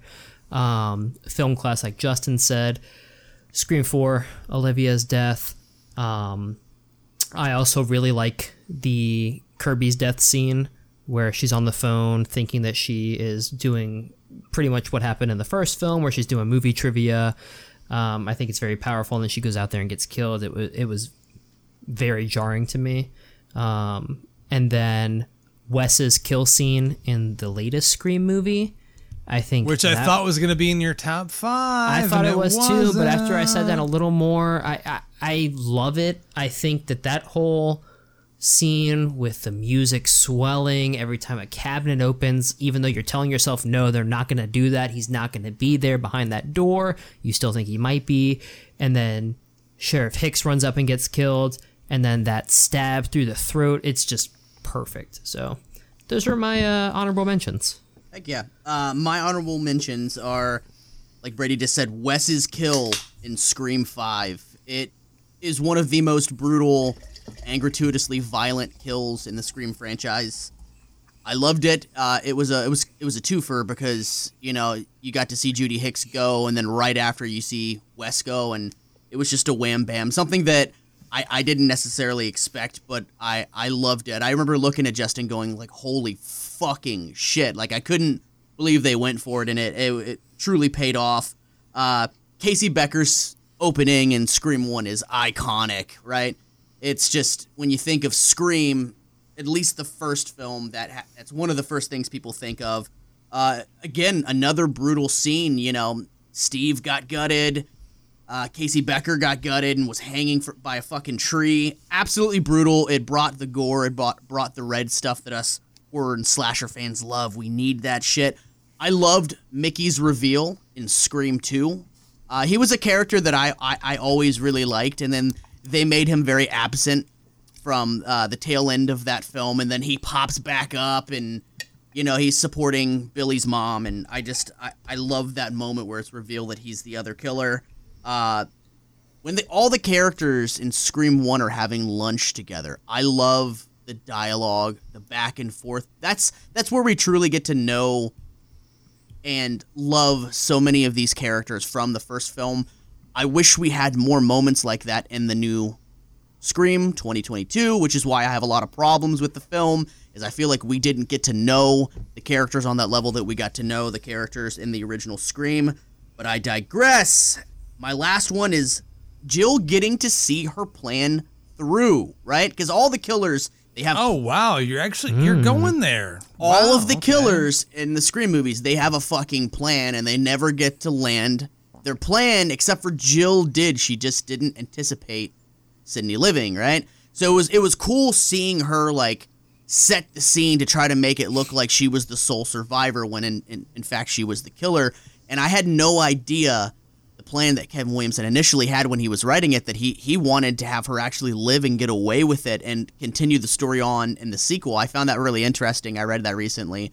But I just love that we get to see one of the killers see their plan through. It just ultimately, of course, didn't pan out. But those are my honorable mentions. Before Justin goes, I, I forgot to mention one that's really How big dare to you me. talking I'm sorry. Actually, I have to go. a- I, pulled a have to go again real quick. Hold on. Um, Brady, can you wait a second? I'm gonna Yeah, go yeah, real quick. on. I'll just be silent. um, in Scream 2, in the library where Cotton corners Sidney, I think that is really powerful too because that was when I was like, okay, Cotton could be the killer For sure. in this movie, and He would I have a good motive. It have a great motive, and when you research like the original ending that was supposed to be to Scream 2, it all makes sense, and I, I, I just I really like that scene because eventually you find out it's not him and he becomes the hero and, and blah blah blah gets 100% cotton. I think mm-hmm. that it, it's just a really tense scene where you're like shit is he gonna like murder her right in, in front of these cops? So sorry justin And I, Don't be sorry to me. Ryan has something to say. I also Let Ryan. I didn't. Do I it. did not include any scenes from Scream Five in my alternates. I just would. I do, but like just real quick, I do want to throw a shout out to Melissa Barrera because she's weirdly not been brought up at all here. Uh, I think she does an amazing job as Sam, and I think Sam is a really interesting character. Um, and I'm I couldn't be happier that the franchise is kind of in her hands right now, uh, and to see what kind of arc she'll go through. So um, I thought uh, I- I was really impressed with, especially like uh, I love the in I love the finale of the new movie too. The fact that like we really get four amazing heroines, um, and the killers don't matter as much as they did in the other movies. I think that's an interesting perspective on the series. So I just want to throw that in there for an hon- uh, honorable mention. Well, there it is. But I will give my last five. Okay, Well, counting down rightfully, and I'll make it quick. The ending of Scream 1. There it is. It's obvious. And then piggybacking off of uh, what was mentioned earlier, Wes's death uh, in the new Scream movie, it felt like the most Wes Craven scene of the entire fucking movie. Um, the most Wes Craven scene in terms of lighting, in terms of shot composition, in terms of character perfection. And after that, do you want to die, Cici? uh, Sarah Michelle Gellar. Uh, wish she was in the series longer and more. Uh, love her to death in Scream 2. She's on my list, Jeremy. I need her on posters. Get it for me, please. SMG. SMG. That's the most that you're. If, Um, if she signs like she did in her book tour, you're getting SMG. I don't care. It's okay. Yeah, there, there's there's worse autographs out there for sure. After that, uh, Sidney and Hallie in the cop car with Ghostface. One of the most suspenseful scenes of the entire series. Seriously, a pipe goes through that fucking cop. That Yeah. piece of shit run a cop, and it, it, it's it's fantastic. I love that scene. Um, almost made my top five. Then, of course, I had to include something from Scream 3, so you guys already talked about it. It's the Sidney and Roman battle royale, the fight scene, fisticuffs, um, where Sidney literally beats the shit out of him, and they, they it's a punch for all at the end of Scream 3, so I had to include that. But that's it for my honorable mentions. But, ladies and gentlemen, I just want to take the time seriously thank you so so much for listening to this week's episode. You guys have made Scream Month so amazing, and we can't thank our guest Ryan enough. Ryan C. Showers from the Scream Podcast. Ryan, thank you so much for joining us. I just we gotta give love, man. We gotta give love to you. Where can our listeners find you if they want to listen all about Scream? Uh, you can listen. Um, uh, my show is called Scream with Ryan C. Showers. It's on Apple, Spotify, everywhere you get podcasts, and you can follow me on Twitter and Instagram at uh, Scream with RCS. seriously, we are humbled and appreciative of the fact that Ryan took the time out of his day to come on and talk to us about Scream. Seriously, no other person in social media right now, in terms of podcasts, is shining a larger light on this series than Ryan. So, seriously, Ryan, it means so much to us that you took the time out of your day, your night, to come on and talk to us. Are you fu- And Are you fucking kidding me? I've had a blast. Sweet. I, I'm, I'm glad. it's I'm been so seriously much glad. fun, man. Yeah, this It's is a- great. You bring such a really great perspective to the series that you don't hear very often. It's different. It's totally different. It's weird because I've been talking about this franchise my entire life, and sitting here talking to you, I feel like there's a rabbit hole we could go dig into for like so many episodes regarding every movie. You know, so It, it's it's so evident your your passion for this franchise. I mean, hearing you speak about it, it's it's how some people you know speak about uh, you know Renaissance painters or or any anything that people are so passionate about. You can tell that this is your thing. So you you are the source, and you know I, I feel bad at you know the moments. Uh, that I was I was talking about, you know, I was kind of shitting on some of the movies. I was like, dude, I'm I'm like shitting on this thing that this fucking guy loves, but okay. you know, it's all love. I we I have I have thick skin. We all have different perspectives, but I all I ask is people to engage with things, if that makes sense. So exactly, Yeah, and I think love that's the most important thing is to go back to the things that maybe you didn't like the first time, or maybe you didn't understand the first time. Go back, appreciate it again, and right now it's Scream Month. Seriously. So there's no better guest, and we're not. I can't even say enough how emotional I am right now because, Brady, you know this. This franchise is me, man. This is like mm-hmm. this is like the horror franchise that I got to experience in the theaters for the first time. So I'm so thankful to have the person behind the podcast that is reinvigorating the interest in this series. It's just it, it's such an honor. So yeah, is it an honor? There, It's an honor. one hundred percent an honor. I mean, I uh, doing the the Dewey line when he gets killed. It's an honor. Honor. It's an honor. It's, that, that's a joke. On my show, we say it's an honor. Like I, I bet, like every single person who comes on says it at least twice whenever they're on my show. Like it's, it's And then you just stab him in the the 'cause front, and you stab him in the You, back. you don't want me to like fly to wherever you No. are right now and like fight you in a hospital and then I think I, I think I, I would actually win. Um, Woo! Shots fired. oh wow I've- and I like power lift and all I do all that that's okay that's fine We I'd see be- you in your tank top, Justin. we all saw you take it it's off. hot All right, we it's get hot it. it's hot it's hot it's hot I'm hot It's winter, Justin. yeah, where are you? You said you're in DC. You're from DC. outside of DC I'm from Yeah. Pennsylvania. It's literally snowing here. Like I mean, you need to go to Mahoning. We need to do a Scream screening there and, Oh, and that'd be make fun. a big deal out of it for sure. But ladies and gentlemen, thank you so so much for listening on this episode of Epic Film Guys presents. I'm Justin. I am always Jeremy. I'm Brady. And we could not be more thankful for the fact that we have this amazing guest on this episode. Seriously, like this is the month of the resurgence of horror, and we have the man behind the biggest podcast reinvigorating this franchise ever. So, Ryan, seriously, thank you so, so much for coming on. If there's any parting words, please tell our listeners.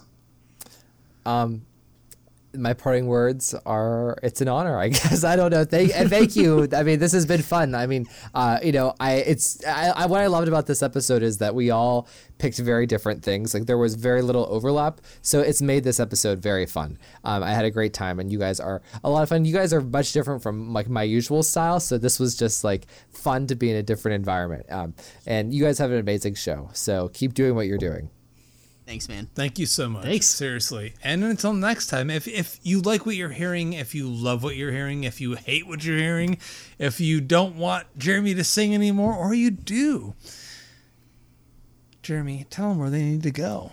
Go leave some uh, some of them uh, five star reviews. Uh, the the podcast. hey, uh, five star reviews. the podcasting uh, things. It's uh, Podbeans or something like that. Uh, some iTunes, some Spotify. Spotiflies, uh, uh, Spotiflies. Uh, yeah, so uh, leave us some five star reviews or or don't. I don't give a shit. Oh my god. oh my god. Until next time. I'm the killer, by the way. I'm the killer, by the way. Yes, you are. Until next time, we ask you that you always keep it creepy. Keep it. Breakthrough!